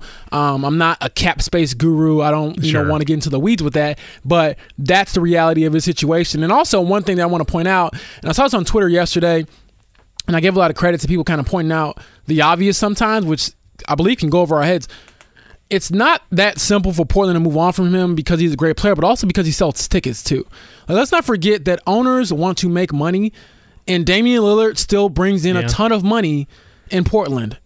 I mean, Jimmy, it, it, it's it's you don't want to hear that as a fan sometimes, but as a fan, sometimes you do kind of want to go to a game where you have a player that you really enjoy watching and believe in, and that's a factor. He sells tickets, he puts butts in seats, and up until recently, he would at least get them to the playoffs. Now, as you stated yesterday, they just they're just not that team anymore. They don't even have, in my opinion, a real shot to win a playoff round anymore. I want to discuss more on that long form and, and more on NBA free agency when we come back. I know we got to take a break, but there's an interesting angle with that of like the fan thing does matter, but it, it, there's a dynamic that changes here for as long as Damian Lillard has been a member of the Trailblazers and the type of bind that Portland could potentially be in if, if things go south with these negotiations. There's no thought that they would, but we'll get into that and, and the potential ramifications around the league if they did wind up going south between Damian Lillard and Portland as well. Still to come. Charlotte Carroll covers the New York Giants for the Athletic.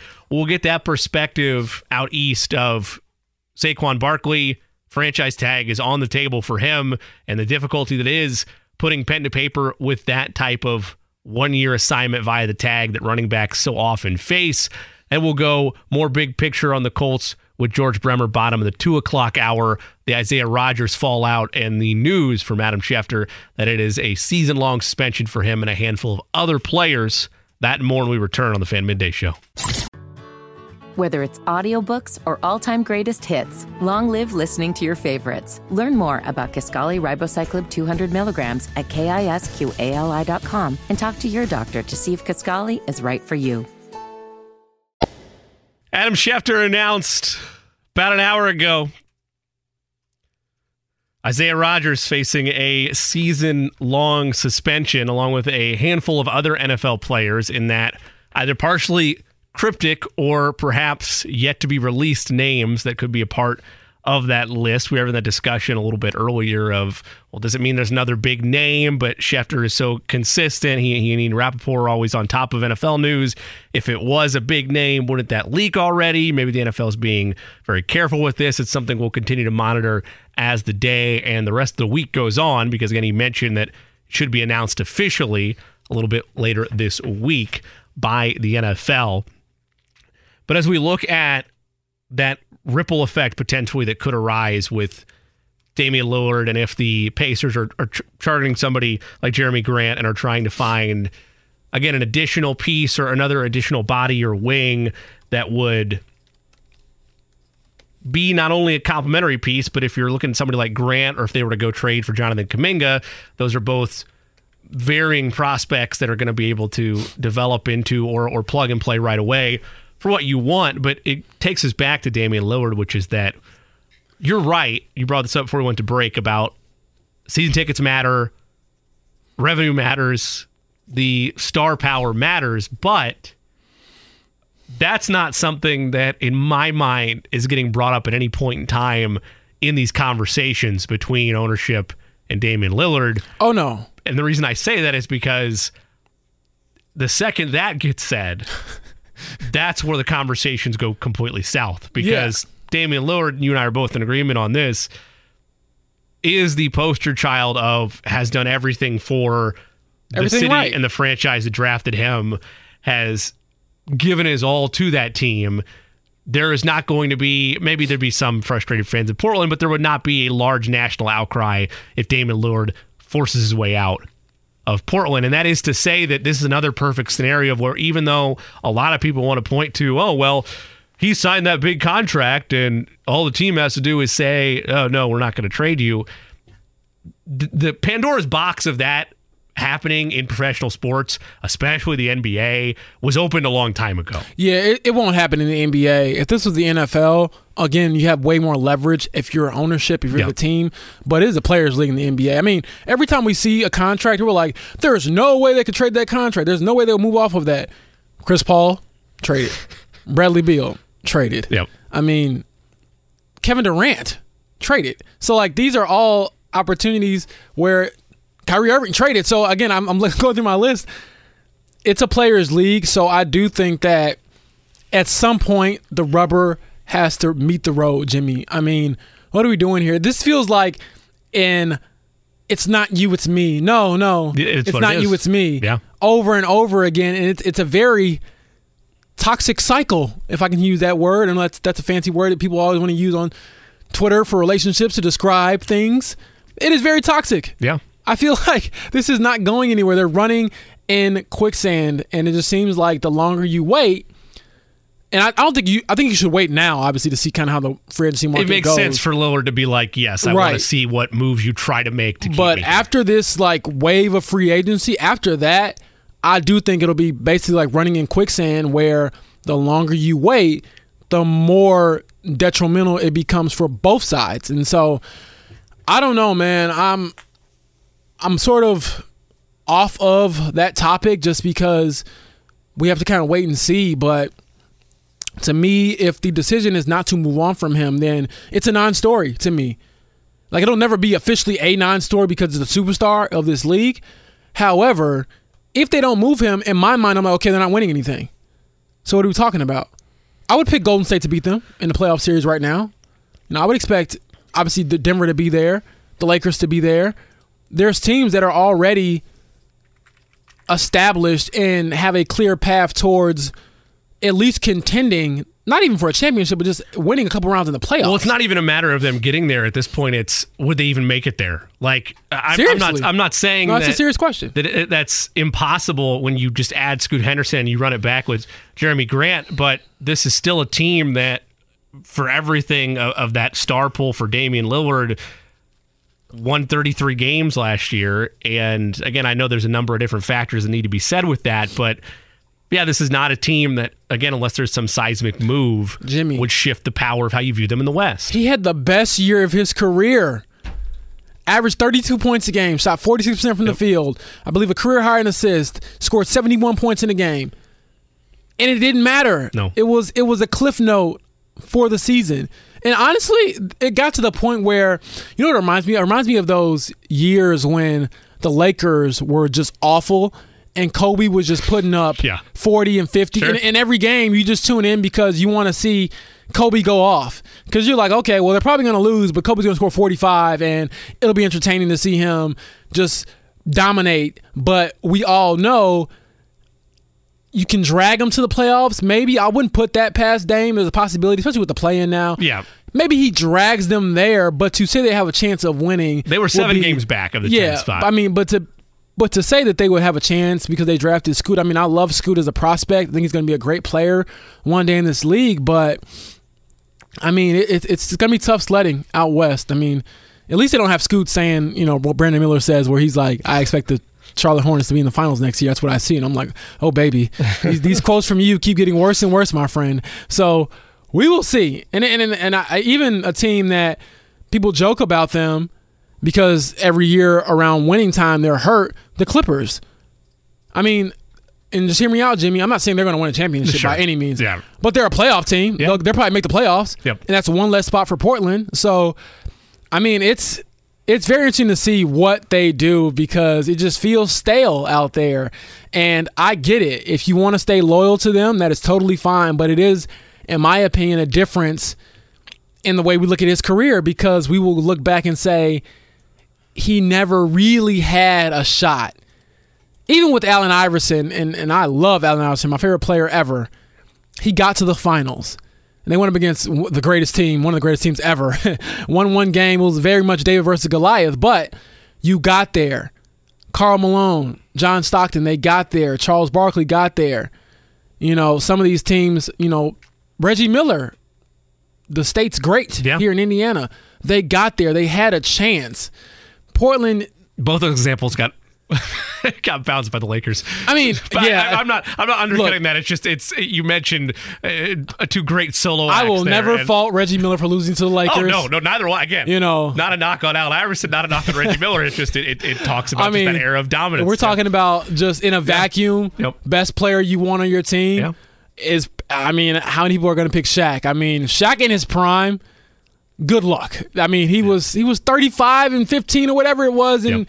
He was still running the floor, blocking shots, and just being truly dominant. So, all of that to say, I know we went on a tangent there. Shout out to Reggie Miller, obviously a great, but he had a shot, more than one shot to get it done. Didn't get it done. Not a knock on him, but you at least got there. That has to matter for something, right, Jimmy? Like getting there, at least. Even Jimmy Butler, like we look at him, we might not say he won a championship ever in his career, but he got there and they had a shot at least. Sure, but, but I mean, there's there's layers to it, right? Like the Yeah. whole ring debate thing. Like I don't I don't like. I think it's it, Yeah, I'm not gonna kill him for it, but but but I but I mean that it's more than just getting there. It, it's how did the rest of your career impact things? Like with Reggie Miller, and I know it's it's through you know with blinkers on because I grew up here in Indiana, but you also think is one of the greatest shooters of all time, like in some of the most clutch playoff performances in NBA playoff history. Like he is synonymous with moments like that. It's more than just getting to the finals in the way that the league is viewed. It is actually cashing in, unless you have other intangibles like Reggie Miller did from a perspective of will you be remembered or not. And just with like the double down by the Trailblazers front office is great, and I admire it, and it's it's fine. Like you want to feel that way, but these rumblings aren't going anywhere. Like there's already still tweets about how rumors uh, with the Miami trade of how this was earlier today that Portland doesn't really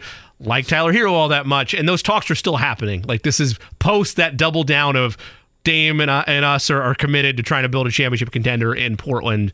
I think ultimately a deal gets done where he's shipped off somewhere. Miami is the most commonly used name for a lot of different reasons, but wherever he ends up, it's a perspective of at some point you need to realize both as a team and as a franchise that you're on two totally different paths. And that's tough.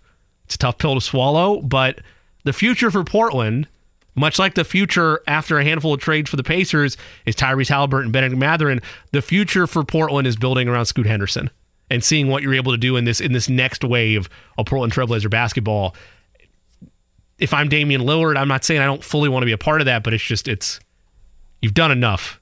No one's gonna, no sane person is going to criticize or go against Damian Lillard if it ends up he's shipped out of town. no, nobody would. I mean, obviously you'll have your however many small percentage of fans who just don't realize that this is must be done. It's not something you want to do. You obviously want to win with a player like that, but also you have to accept that if you move on from a star of that caliber, you're never going to get that exact value in return. You just hope to recoup as much as you can, but you won't know if you won or lost the trade or if you got somebody who can, you know, carry the torch after him until you see. But it does feel a little bit like um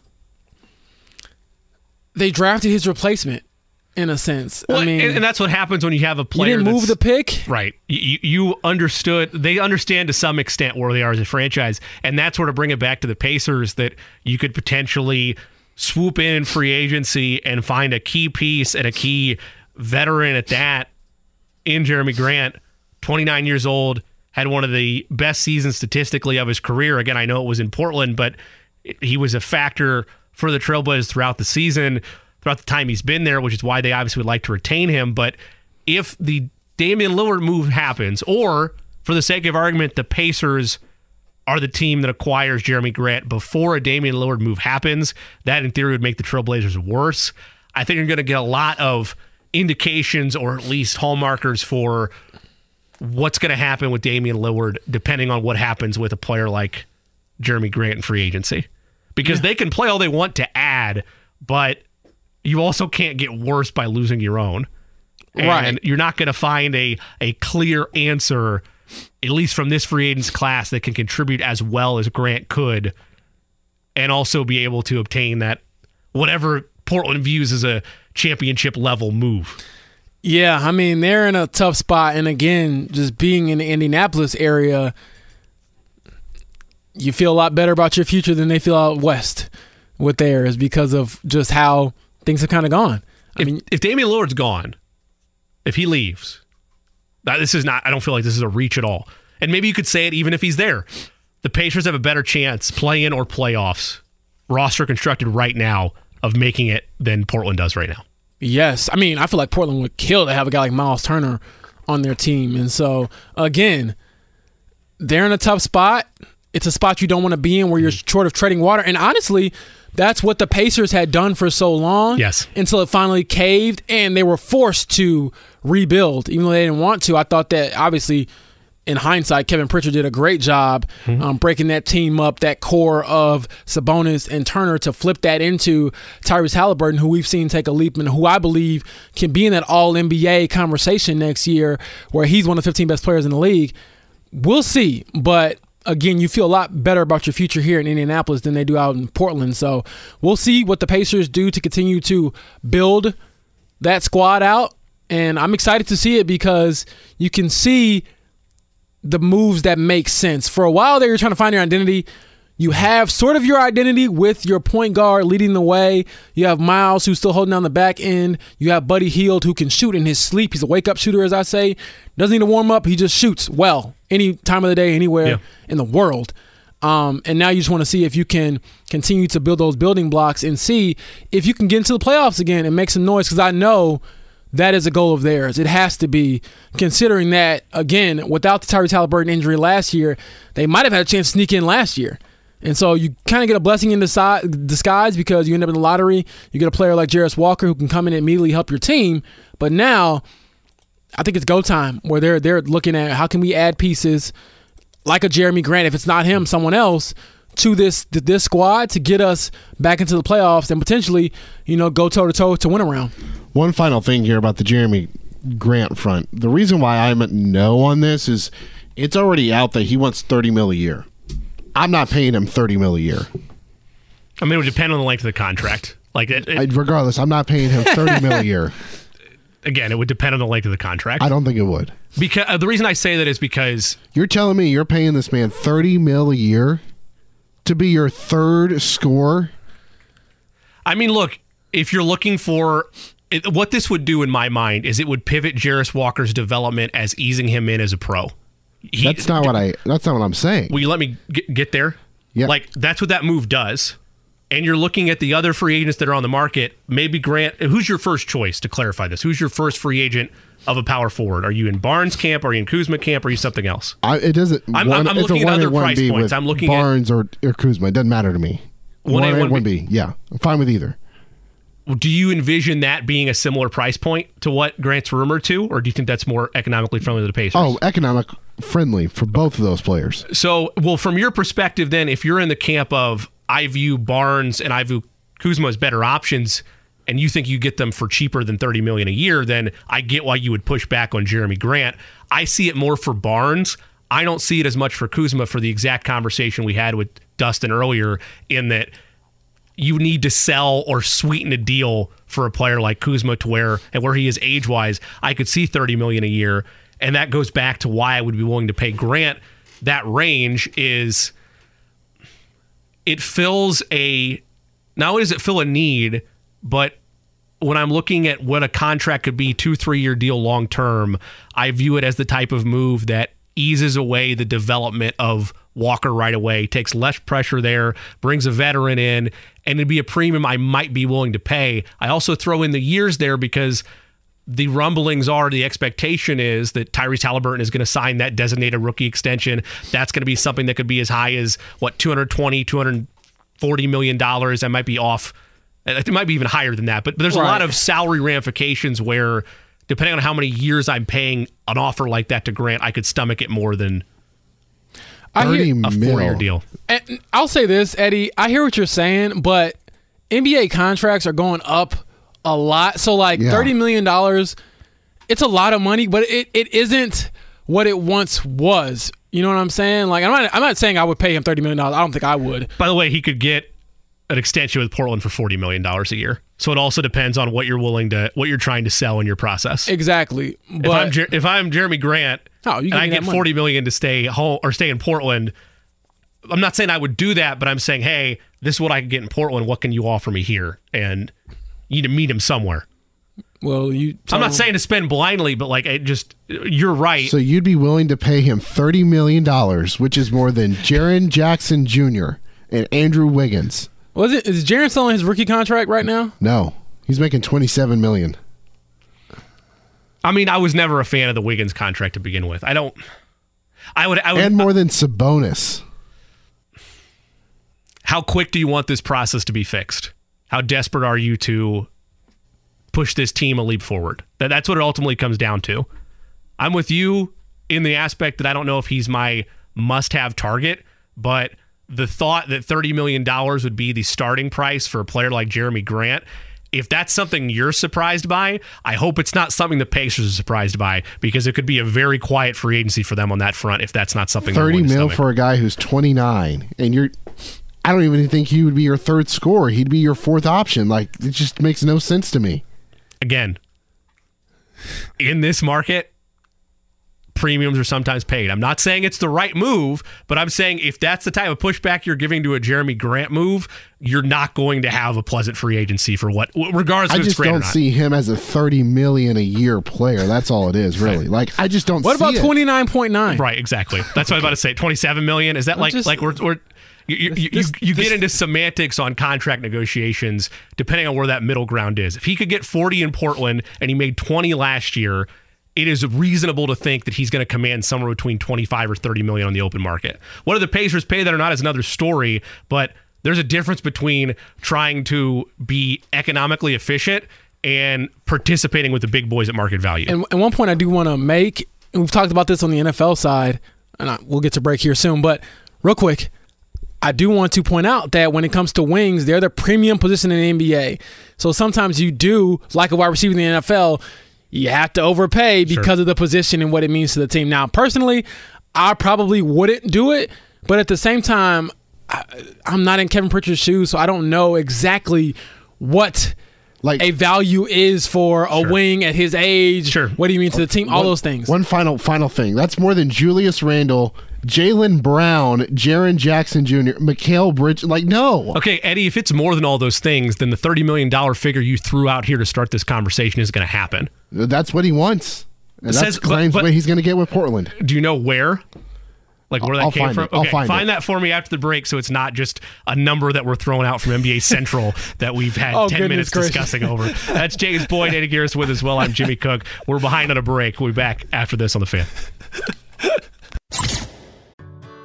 Whether it's audiobooks or all-time greatest hits, long live listening to your favorites. Learn more about Kisqali Ribociclib 200 milligrams at kisqali.com and talk to your doctor to see if Kisqali is right for you. Fan Midday Show, where we debate the worth of NBA players left and right in free agency. We'll have more of those discussions in the last segment of the show. We went a little bit long discussing Jerami Grant, Kyle Kuzma, and others. We'll pivot towards the NFL. A franchise tag is on the table for Saquon Barkley.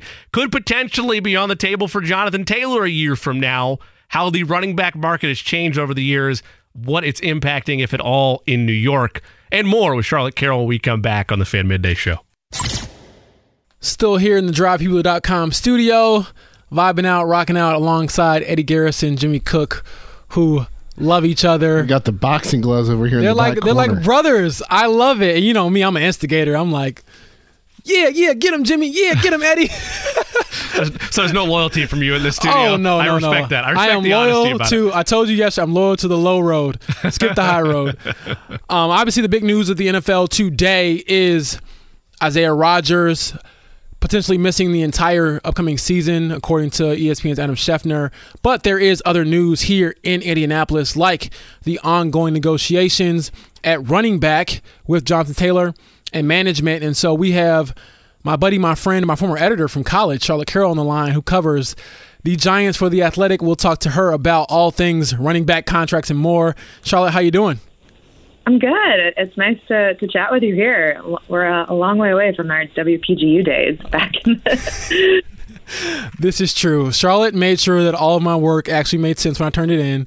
She did, takes no credit now, Jimmy, but she deserves a ton, honestly, being a great editor. And so it is really cool to kind of cross paths again in this space. So, um, one thing I'll start off with, which I teased, was the contract negotiations. I know it's a little more contentious out there, I would imagine because of Saquon not wanting to sign the franchise tag. We're not quite there yet here in Indianapolis, but what has it been like just navigating that space and seeing where both sides are at and obviously not being able to meet in the middle so far?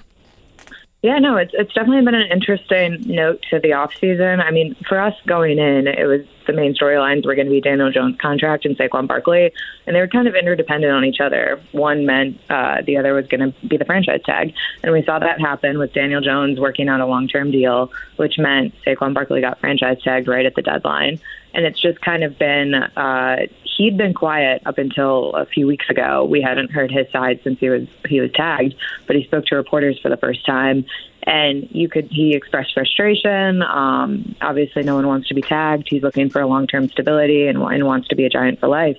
Um, but he expressed frustration too with some leaks uh, from inside the organization. So we've got until July 17th, and, and we'll see what happens. Charlotte, running backs have no say or power in this league. I mean, it's been proven time and time again over the last five or six years. Le'Veon Bell's the only one that's ever really tried to fight it, and a number of different reasons played into this, but he was never really the same player after he sat out that whole season. Uh, from Saquon's standpoint, and we forget that he's only 26 years old. It feels like he's been in the league forever. Uh, where where is where's a baseline of the legitimacy of him potentially holding out into the season? Yeah, no. So he was asked about that at his uh, his football camp a couple weeks ago, and he didn't kind of say one thing or the other, but he didn't rule it off the table. His big thing was that it was it's an option, but he hasn't put too much stake into it, and it's a something he'll think about more once July 17th, which is the deadline to to make a deal, rolls around. And if there's no deal, then that's something that him and his team want to think about. I can't personally see him sitting out the entire season. Um, I think maybe he'll like sit out of training camp a little bit to kind of just prove a point and show his displeasure with the tag situation. But he is a player who's the face of the New York franchise. He's image conscious. Uh, he's someone who kind of knows what he's doing in that regard. So I think that'd be a big hit for his image if he ended up sitting out some of the season. And leverage wise too, uh, there's not much going there once you, you've been tagged. Yeah, that's one thing we've always talked about on this show, Charlotte, is how you're tied to your team in the NFL. It is very hard to have that leverage because they can tag you three times if they want to before they let you go. And so to pivot away from him and look at the quarterback who they did obviously um, extend and, and sign to a big deal, what has been the vibe around Daniel Jones and potentially taking another step forward, having had the breakout season he had last year? Yeah. No, I mean, that was a, a controversial kind of decision around the league for him to come back on, on that money and, and that length of time. Uh, but he's made sense in New York. Everyone around and in the organization really loves him. Um, they say he's great. Uh, you see just his like work dedication. He's always kind of like the first one in the building. And I think a big thing this offseason was giving him more offensive pieces to work with. So we saw the the Giants bring in Darren Waller star tight end, um, not the that like star caliber wide receiver position, but nonetheless something that they can work with. And so I think it'll be exciting to kind of see the way that the offense is is a little bit different. One thing I'll be curious is how much running is Daniel Jones doing next season. We saw him uh, as a dual threat last year, and just kind of so I'm curious how that's going to be incorporated. When you look at the aspects of how running backs are valued in today's NFL. I, see a lot of parallels, at least in terms of play style and just their ability to take over games when they're really on one, like Jonathan Taylor and Saquon Barkley are. Obviously, Barkley having done it for a little bit longer, but Barkley not as notorious for the Austin Ekeler, Alvin Kamara, Christian McCaffrey dominate as well in the in the passing game. Also, when you look at those intangibles as running back and the fact that that's not really a part of Saquon Barkley at that level, how much of it is, oh, if he was a dual threat running back, maybe they'd be more willing to pay him, and how much of it is a combination of the price points aren't right, his injury history, and that's just what running backs are nowadays? I think a lot of it's just the market in general. Um, and then, as you mentioned, too, with the number situation and, and the injury history is important to consider as well. Um, I don't think it's it's fair necessarily about that, that dual threat idea. Obviously, it's something to consider, but I do think that the market just like showed what running backs are, and that's uh, that's hard for for Saquon to come into this season or this off season and, and kind of have to deal with that. Yeah, I mean, it's it's such a unique position to me because he looked otherworldly last year and obviously had a big factor in them winning their first playoff game in quite some time. So, Charlotte, when you look at the offseason moves aside from Saquon Barkley, how do you think this team has tried to make sure they sustain what they did last year and make sure it's not a one off? Yeah. So, kind of as we as we spoke about bringing Daniel Jones back, that kind of set the foundation for me is what this offseason was going to be about. Once they made that decision, that kind of rotates what the rest of the offense is going to look like. They brought in Darren Waller. They brought in Parris Campbell and Bobby Okereke from from Indy, so two familiar faces for you guys. Um, but the offense is the key, kind of that we've been talking about this spring is just more explosive, maybe more deep balls. We've seen that in, in OTAs. So I'll be curious to see that from the offense, and then just more stability too from injuries. Um, so Brian Daboll, Joe Schoen came in last year. They didn't have a lot of their own guys a lot of important injuries, especially on defense. Um, so just making sure that there's reliable options to turn to, and they're not kind of piecing together week by week. Even though that worked out well last year, um, and they made the playoffs, but uh, to be a little bit more stable. How's my guy Parris Campbell? The last time I saw him, we were playing pickup basketball in Westfield, Indiana and I did not ask him anything about bad football at all because I was like, I don't want to hear it. You don't want to hear it. Let's just hoop.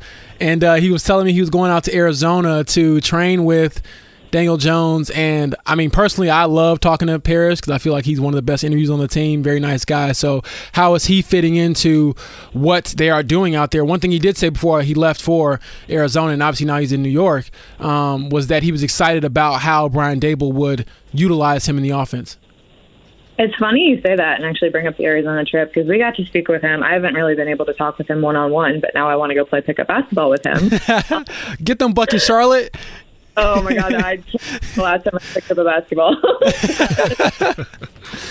um, but with with Parris, it's funny you say that because we we were speaking to him a couple weeks ago, and he mentioned that he was a little nervous about the process of free agency but that like the day one that he ended up in New York, he was at ease, and he talked about that Arizona trip and how that really helped him kind of get to know the guys a little bit. He kind of had a was able to spark a bit of a connection with Daniel Jones, and you're already seeing that in OTAs. He got a lot of of targets from Jones. We've seen him kind of work into a way where he he's getting targeted a lot. He's making catches. And there looks like there's a path for him to that really play some meaningful minutes next year year. What do you think's the most likely play out with Saquon's contract negotiations? Do you think it's ultimately that the sides are able to come together and get an extension? I know that he's pushed back on the reports that you know the offers that were allegedly taking place at different points throughout last season and, and so far this offseason. Do you think there's still an agreeable pathway for a long-term or multi-year extension to be done before that deadline here in a couple weeks or is from Giants camp this basically being there's the tag, you make the decision if you're playing for us or not next year? I mean, I think there's still that's the hope, and I think that would be the best outcome for all parties. Obviously, money we don't know what the guarantees. That's kind of the big question mark. Is like what are the the guaranteed money in, in these numbers that we're seeing reported? Um, Saquon kind of declined to, to go into details on that, but that would be the hope. I mean, not only just for for Saquon of, of wanting that long term deal, that stability, um, but also what that looks like in the locker room too. I mean, he's a vet guy, very well respected. So, what would that kind of look like if he comes into camp on the tag still and, and doesn't report? And how does that impact the rest of the locker room? So, I think there's hope that they still get a deal done. That was when we spoke with Saquon a few weeks ago. His big thing was that they had until July 17th. So, I think as we saw with the Daniel Jones negotiations, which went right down to the deadline, I think that's going to be one of those. Uh, it's kind of going to be the same situation that they're going to be working until the last possible minute. Charlotte, we've talked about this on a personal level, but how has been your transition to the NFL and the world of franchise tags and the never ending cycle of news? Because I am living it right now. And we both made kind of that transition at the same time. So, how is it in New York and in New Jersey? It's been crazy. So, I was covering college basketball before this. So, it's been very different kind of going from that world to this one, but it's been really fun. I, I think you've talked about the relationship you, you were able to develop with Parris Campbell, and that's been one of the, the best things that I've enjoyed about this. I mean, obviously, the never ending news, news cycle and just kind of getting to learn how this all works has been crazy. But I've really enjoyed, like, you go into the locker room, you get to see these guys on a daily basis. You're just able to kind of have conversations, not even about football. Um, so I've really enjoyed that transition from the college game and, and being able to kind of have those conversations with people. So it's it's been a lot learning everything and the Saquon Barkley deadline fall right in the middle of summer vacation when the rest of the NFL world is off. I I know uh, New York media is probably not too happy about that, but it's been really a, a good time. Charlotte Carroll with us covers the New York Giants for the Athletic. Charlotte, a little earlier today, Adam Schefter had reported that Isaiah Rodgers of the Indianapolis Colts is suspected to have a season long suspension due to the allegations with gambling. He also mentioned that a handful of other NFL players are likely to receive season long suspensions. Uh, from your vantage point, again, this isn't saying that it's going to be somebody from the Giants or somebody on the East Coast that is going to be a part of these handful of other players, but on your beat in New York, when you see a tweet like that that has vague aspects of it, it how does your day or your process with this change, knowing that, that there's an unknown number of NFL players and their identities at this point are unknown that could face season long suspensions as well? I think like any good reporter, you you kind of ask questions, you and you're on high alert. We got a message from our editor, kind of being like, okay, this is happening. You know, just be aware. And as, as we mentioned, this is kind of the slow period uh, for the NFL. But I guess there's, there's it no ain't slow for me. James, you, I don't think you've had. Have you had a moment to breathe? No, no. I have literally been uh, just gasping for air as, as soon as I joined this team. But go ahead, continue. No, no, sorry, I don't mean to turn the questions on you. Um, yeah, no, you, just, you put the ears up a little bit and kind of pay attention, and I don't. I think that's the case no matter what the story is.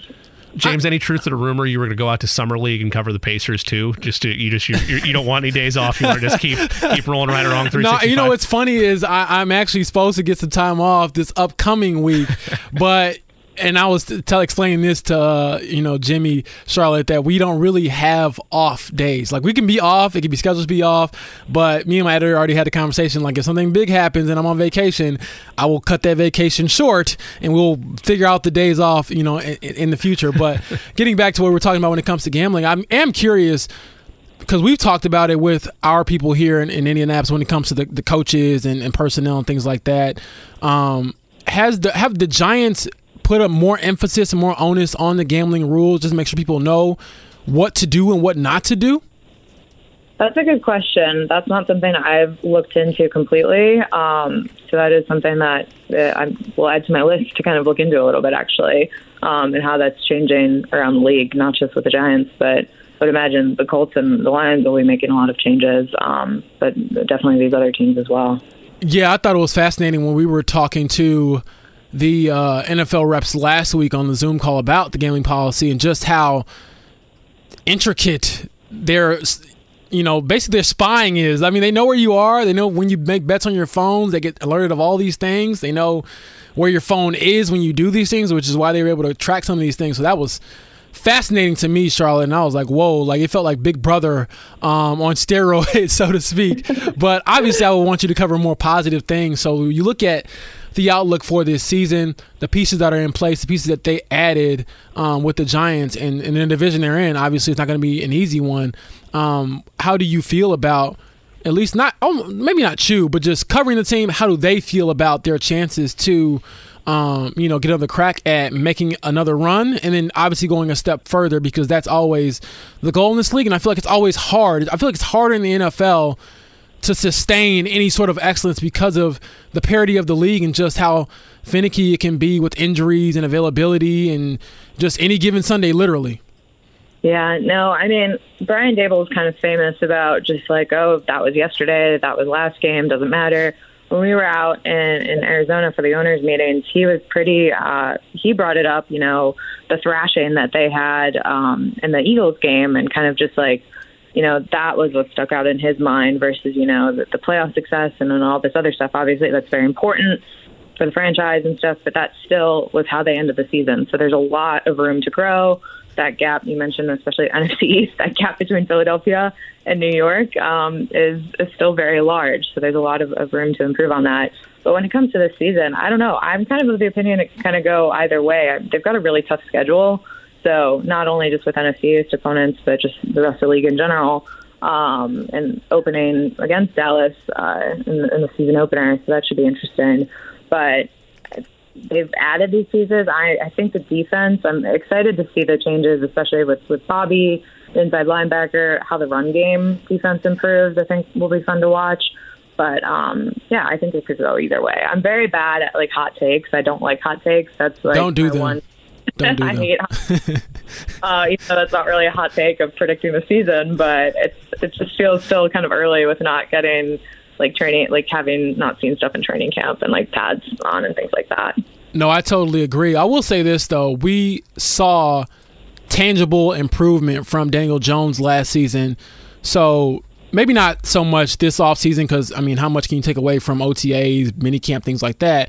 But what did you see from him last season as far as just taking a step forward in that dual threat capability? Because when I look at him, and we realize here in Indianapolis who the Colts drafted with Anthony Richardson, I think they would love to see someone follow a similar trajectory where you're seeing at least flashes of how dynamic a player who can do both run and throw can be and, and how that can you know put some pressure on opposing defenses Yeah, so for me, it was interesting to come in. I mean, I, I would imagine for you too, just like not knowing really anything about the system, and mm-hmm. I didn't know about Dan Jones before I got here.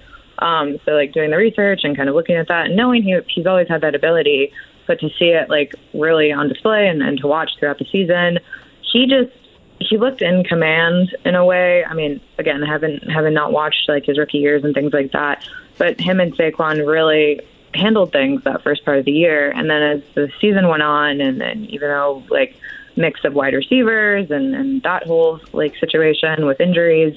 Um, but as he got a little bit more comfortable and a little bit more confident in the pocket, like taking more throws in, in certain situations, and just the decisiveness too in his decision making, I think was for me the biggest takeaway of watching him. He just looked like he was comfortable and, and confident in making the decision whether to run or throw. Which talking to people, I think he's always had that, but it just has grown more and more, and you could kind of see it last year. New York Giants beat writer for The Athletic, Charlotte Carroll, with us here on the Fan Midday Show. Charlotte, last thing on my end, if they can't get a contract ironed out for Saquon Barkley, and let's say it's a, bit of a grumbling period, but he ends up signing the tag. What can other teams like the Colts learn from the way these or these communications among players and organizations, particularly at running back, can have varying degrees of success, have varying degrees of conversation breakdowns, and is there a, a playbook or a pathway to make this less messy, or is it destined at this position now that there's going to be contention, there's going to be pouting and frustration, but ultimately uh, it's too dangerous both from a legacy standpoint and from a career standpoint to sit out when the tag is presented to you? I don't know. I think it's hard to kind of say what that means for rest of the league and, and other players because I think every player and every every situation is different. Um, I think the emphasis on on the trust is, is there, and, and Saquon had talked about you kind of know that family business. Um, so just making sure that's in place. Um, I don't know. I, I, it's for me, it's hard to predict what that would mean for others, and especially the market as a whole. I mean, maybe five years from now, market running backs are, are back uh, where they want to be. Uh, who knows? Things change so much in the world. Um, so it's, it's kind of hard for me to make a prediction that way around. But I think definitely people are taking notes and it that's been the topic too of like how are, are these other players kind of those negotiations excuse me negotiations kind of impacting maybe the Saquon stuff these guys getting tagged so I think there's ripple effects there and there's comps Um, but at the end of the day, everyone's different. Charlotte, last one from me before we get you up out of here. It's not really a football question, it is a life question. I've looked up to you, you've been my editor, you've been fantastic. What advice would you give to young women who want to be in this space and want to be around athletics and cover it at the highest level as you are doing right now, just given what you had to go through to get here and maybe some of the uh, stereotypes that you've had to get around to be in that space and show that you obviously um, belong in that space. Oh, James, think you're gonna make me cry on a. um, it's really cool. I mean, just a quick aside, it's really been fun to watch you grow and, and your rapid growth, and, and to see us both end up here. It's been really fun. I loved getting to run into you at the the Colts Giants game. That was awesome. And off season stuff. So it's really fun for me, selfishly. Um, but on your question, I don't know. Um, I try to just do my job and, and not think about that too much that differentiates. And I think the best advice, no matter honestly whether it's in journalism or, or any other job, is just show up constantly. If you're if you're there, if you're going to things, they they know you're coming, they know you care, they know you're trying to do your your best job. Um, so whether that's journalism or anything else, um, just show up and, and be a nice person, be kind that usually works. I appreciate you, Charlotte. We'll catch up soon. And um, you take care in New York. And hopefully the air quality is a little bit better there than it is here. But we'll talk soon. Oh, I hope so. It's, it's good right now, but we've had talks that's coming our way. So we shall see. But thank you so much for having me on. Really appreciate it. And ILL. There we go. I and I. First time I got one of those on the air. Again, that is Charlotte Carroll, my fellow Illini alum covering the Colts. I'm sorry, not covering the Colts, covering the Giants for the Athletic. Um, was covering the Colts with me um, during that Giants Colts game earlier this year, where we had a joint byline for the first time, Jimmy, and it was pretty cool because again. You don't realize during college that your college editor is one day going to be covering an NFL game with you sure. at the same time. So that was a really cool full circle moment. But as she pointed out, though, I think it is um, very telling to see what happens with Saquon and if he is willing to I mean, I, I feel like he's going to have to sign a tag, right? I it's mean, fu- it's futile. Look, I, I hate to be bleak about it. I do, but it's it's a lost yeah. cause. I'm trying to like make it like, man, but I'm just looking at it from all angles, Jimmy, and I'm like, you can't say no to that kind of money. And, and do the Le'Veon Bell thing and not make any money while you try to sit out. Like I just don't. And then not to be as a competitor, I get it from a money standpoint. He wants his money. The one thing that is really good about, I believe, uh, franchise tags, are, you, you're guaranteed the money when you get franchise tag, which is a positive. But from a competitive standpoint, don't you think Saquon wants to be a part of this? Even if it isn't at the rate he wanted to be at as far as money, it's hard for me to see him sitting out and not playing for that team, which seems to be moving in the right direction. Yeah, look, he's not going to sit out for all the reasons you outlined. But if it is true, and he's pushed back on this, if it's true that the average yearly salary of a three year deal or whatever it was going to be they offered, if it was anywhere between the 12 and 13 million dollar range, then that puts you instantly as the third highest paid running back year over year, yearly, yearly salary in the NFL. Puts you behind Christian McCaffrey, it puts you behind Alvin Kamara. And it just it it changes everything that I don't know. That that to me is a win if I am Saquon Barkley because with his, how he plays and you factor the injury history in there as well, you're not seeing a market reset offer for him. You're not seeing a highest paid running back of all time for him. It's not going to happen in New York, and I don't know that would happen if he hit open market free agency. So he ha- he he does. He has no choice. It stinks. It's a bleak aspect, but yeah, you sign the tag and you play it out. Le'Veon Bell tried that. It got him nowhere. It did nothing to change the league whatsoever. There were no big meetings that happened in the offseason of No, 2018. and he wasn't the said- same player when he came back. no, he wasn't. And, and, and it's just, it would be different if he did all that and it led to change. Yeah. Didn't lead to anything. There was no passing thought of, hey, you know what? Maybe we should change this a little bit and help the players out Nah, more. man. Didn't happen. It- it- He actually made it worse yeah. because of that. You mean you take that year off because you don't want to play under the tag, and then you come back and you play like doo doo? Yeah. I mean, it just it's it's too big of a, a risk at this stage of his career to do it, and even then, it just doesn't end well.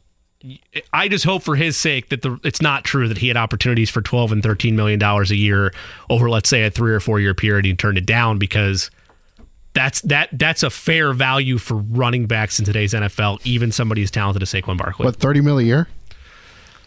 Thirty million a year.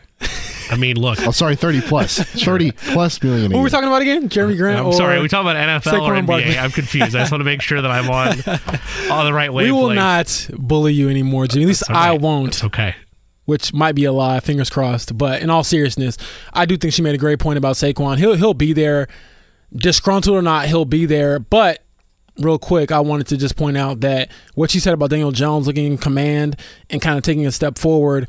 It's not going to happen in one year for Anthony Richardson, but I do think that the offensive-minded coach that is Brian Daboll here, Shane Steichen, could help kind of massage those things out so we could see at least signs of Anthony Richardson being sort of that dual threat quarterback that Indy has never had. They've had great quarterbacks, they never had one who could do the things he can do physically. That's James Boyd. I'm J- Jimmy Cook. Eddie Garrison is with us as well. Still to come, we'll bring us back local with Isaiah Rodgers and the impending season long suspension that Adam Schefter outlined earlier this afternoon. George Bremer will stop by when we return to give us clarity on that. And we'll dive in, of course, a little bit to ongoing negotiations or likelihood of an extension for one Jonathan Taylor. With George Bremer, we come back on the Fan Midday Show. Whether it's audiobooks or all-time greatest hits, long live listening to your favorites. Learn more about Kisqali Ribociclib 200 milligrams at kisqali.com and talk to your doctor to see if Kisqali is right for you.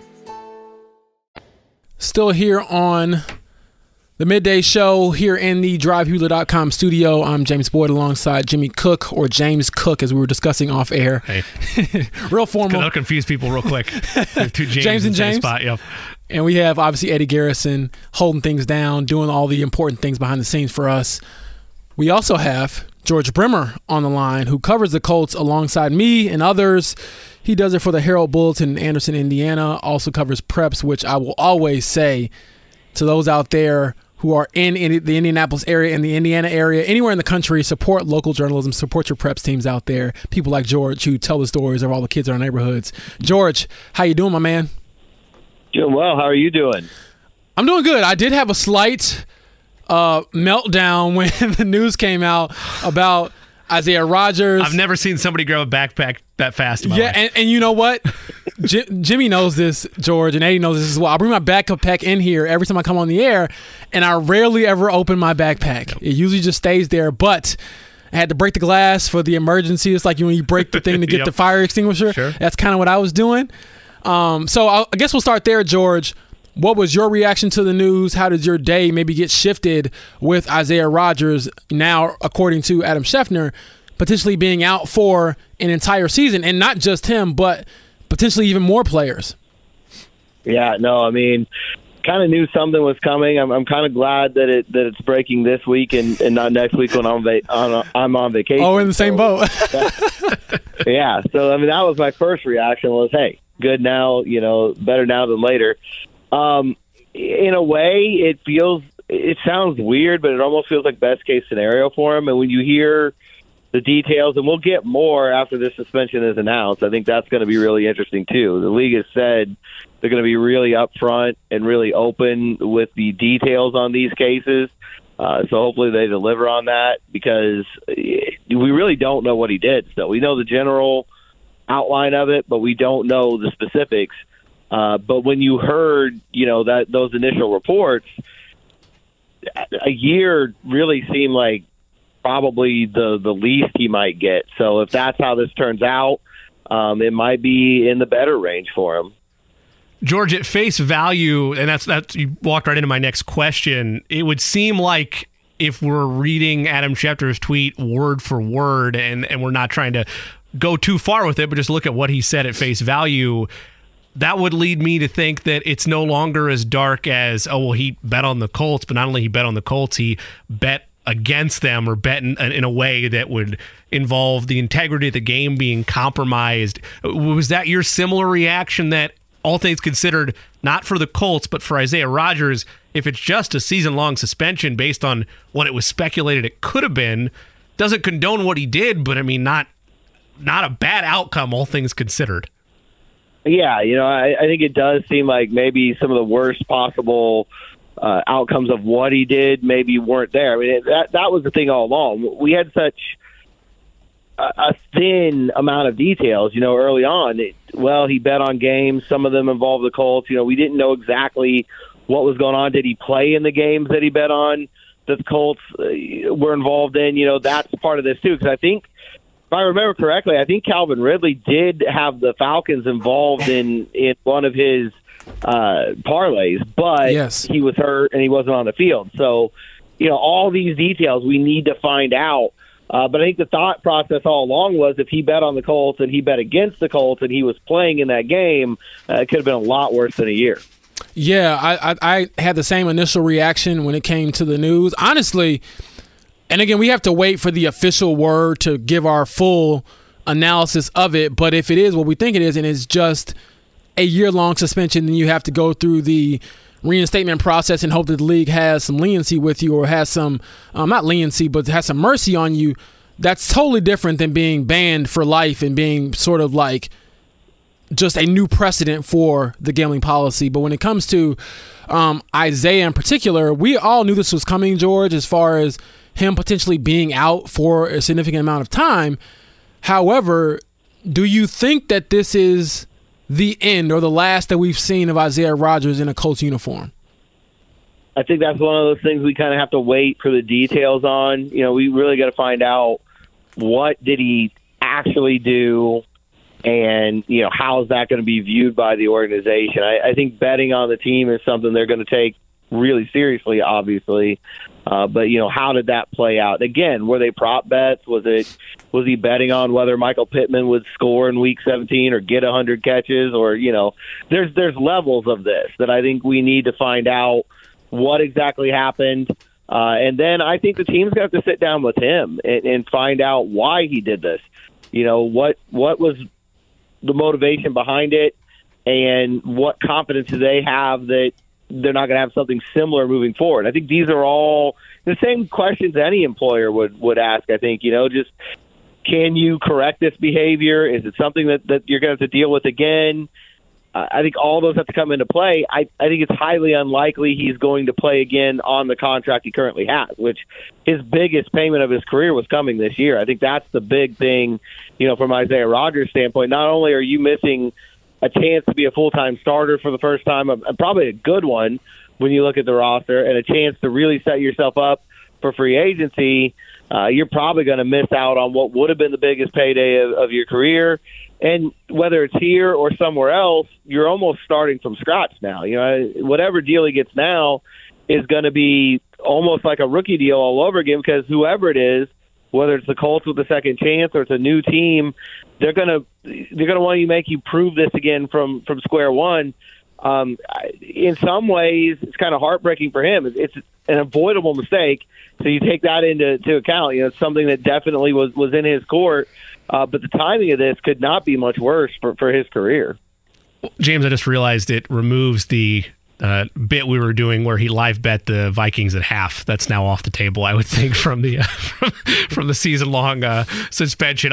Moving away from from jokes aside, that, that was more just for James than it was for you, George. George Bremer with us covers the Colts and is sports editor as well for the Herald Bulletin.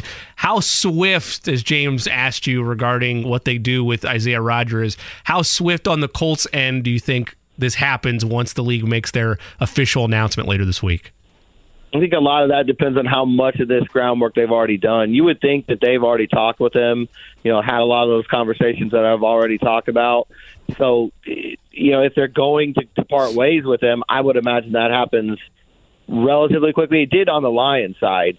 Uh, the two guys that they released after they were suspended pretty much came down uh, either the day that the suspension was announced or like the next day. Um, so I think, you know, from Rodgers' standpoint, probably the longer it goes without any word like that from Indianapolis, probably the better it is in, in his case.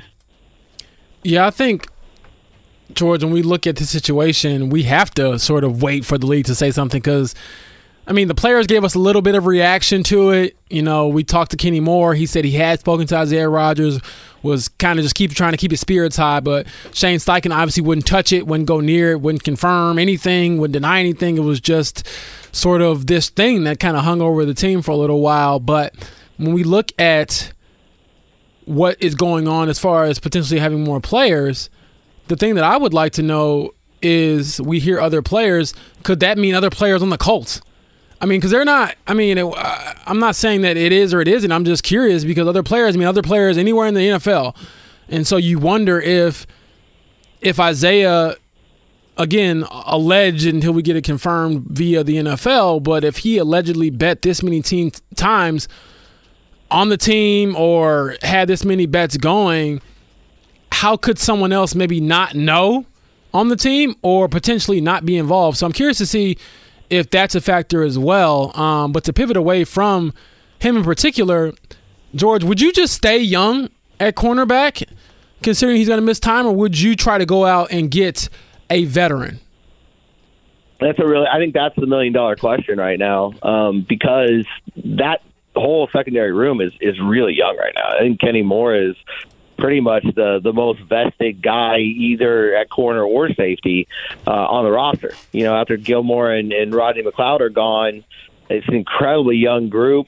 I think there's definitely a case to be made to bring somebody in, sort of like a Breshad Perriman type of guy on the defensive side, uh, who's been there, who's kind of seen it all, who can, if nothing else, uh, in training camp, just work with these guys and kind of teach them what it's like to be a pro.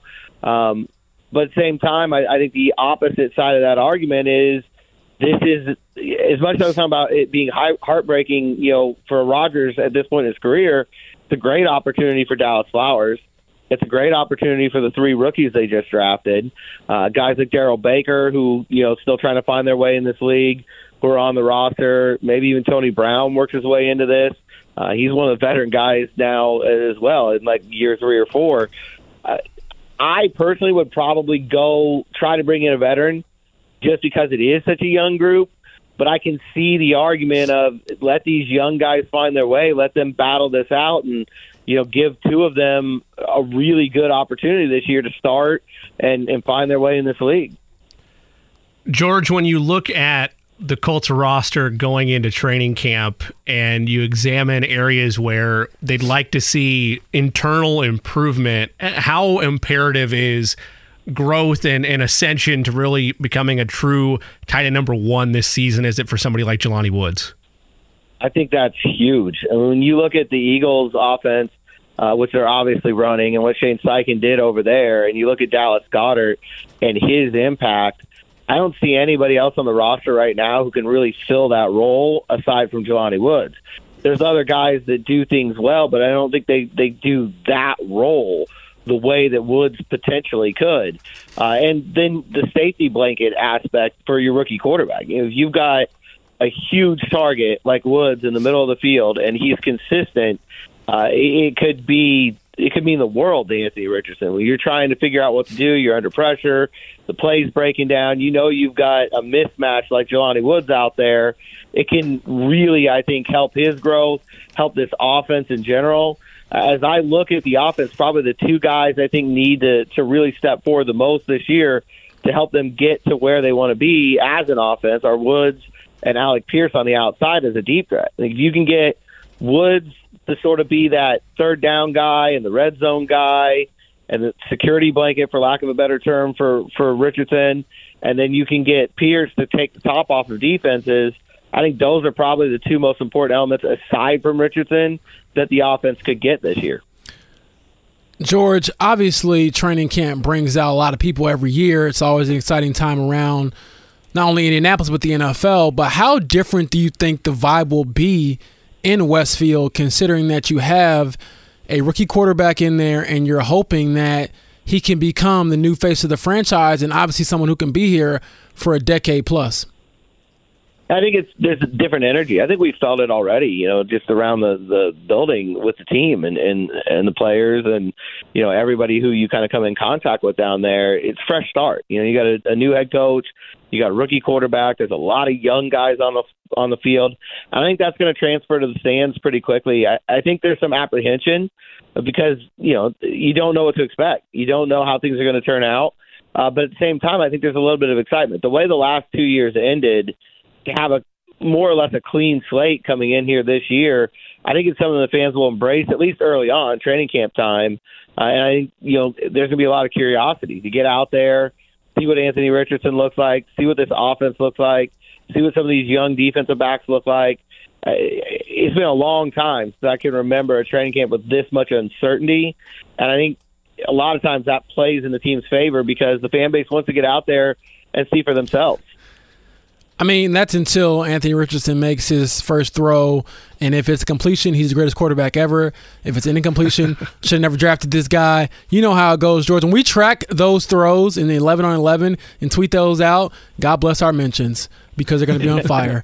But um, I'll let you get out of here. Thank you so much for coming on. I know I hit you up last minute today, but you're always clutch, so I appreciate the time. Thanks, George. No, no problem, guys. Anytime.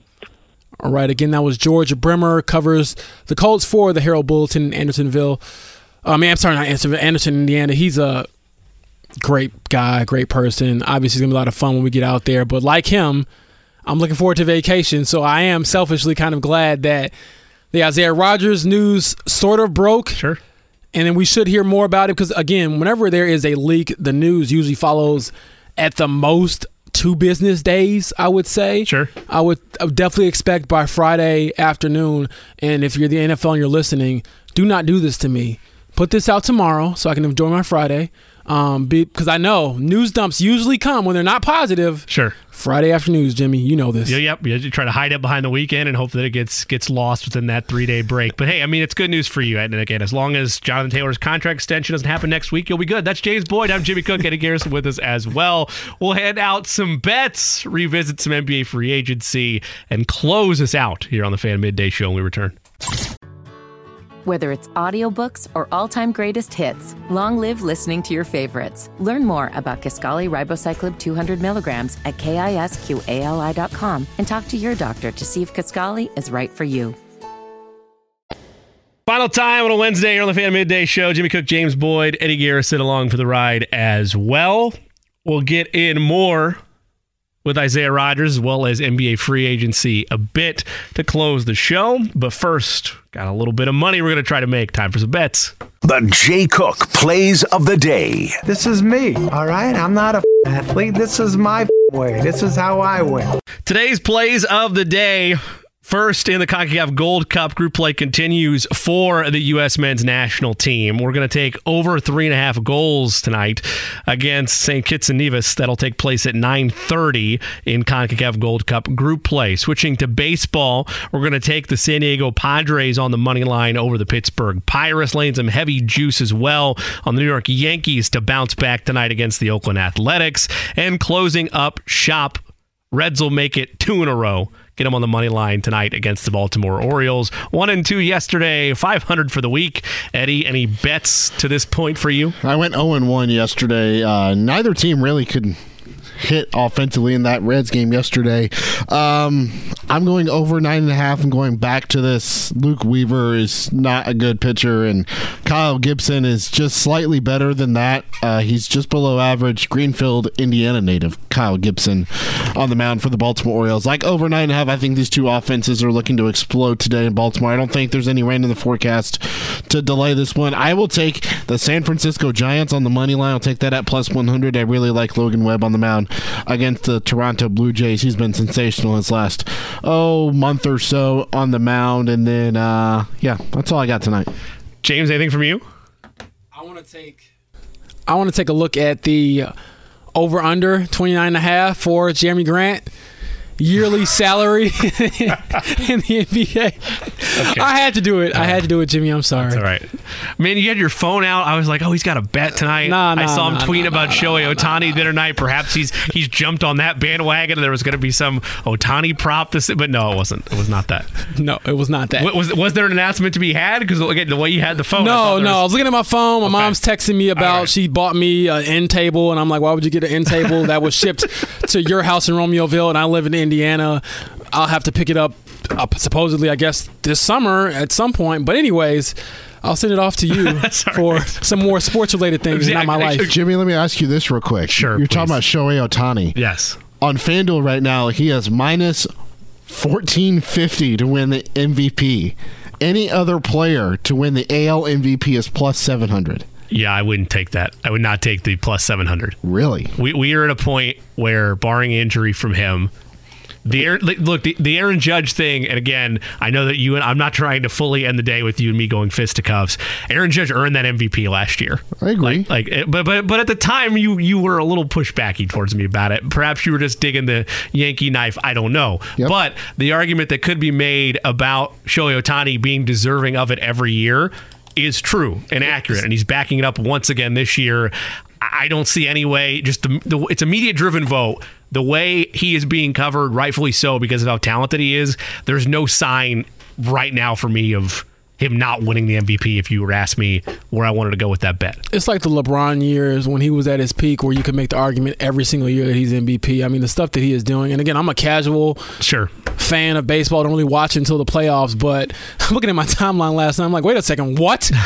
10 Ks, two home runs. Like, what are we doing? Is this some video game or is this real life? And so he's an incredible talent. Someone who I think is obviously great for the sport. And I and then bringing in. People like me who aren't always into it, but to see that performance and just to see him do it literally every other night, something you haven't seen before ever, is crazy to me. So he's in that GOAT conversation as far as I'm concerned. We won't talk to you until next week. So I guess on the front end, have a great Fourth of July weekend. We'll, we'll see you on the back end of next week. But Thank that also you. means that Thank NBA you. free agency is going to be in full effect at that point. Uh, to leave this as as civil as possible, roughly thirty to thirty-two million dollars, depending on where you look for the Pacers of available cap space. Does that all get spent on one player? No, I don't think so. In all seriousness, I think that Harrison Barnes should be a target and maybe someone else in addition to him. I think that he's the most realistic, fit wise, and also player wise. and from a standpoint of if it's a guy like Kyle Kuzma and he's wanting market resetting money, are you willing to break the bank for your boy? Well, you asked him on my boy Cal Kuzma. I gotta mean- say, yeah, man, because he needs money for his wardrobe. So I mean, you can't ask me that. You, you set me up. You set me up. I just I just wanted to wanted to make sure you were still loyal to to, to, to such a side hustle there with Miles Turner and Kyle Kuzma. Yes, I am. Special thank yous across the board to Connor Letourneau, Dustin Dopirak, Charlotte Carroll, and George Bremer. Podcast will be up. Just go to 1075thefan.com or you can search the Fan Midday Show wherever you get your podcast. We'll be back in tomorrow. It'll be Greg Rakestraw manning the big chair, and then myself and Brian No on Friday. More Isaiah Rodgers reaction after this. It's the ride with JMV. Keep it right here on the fan.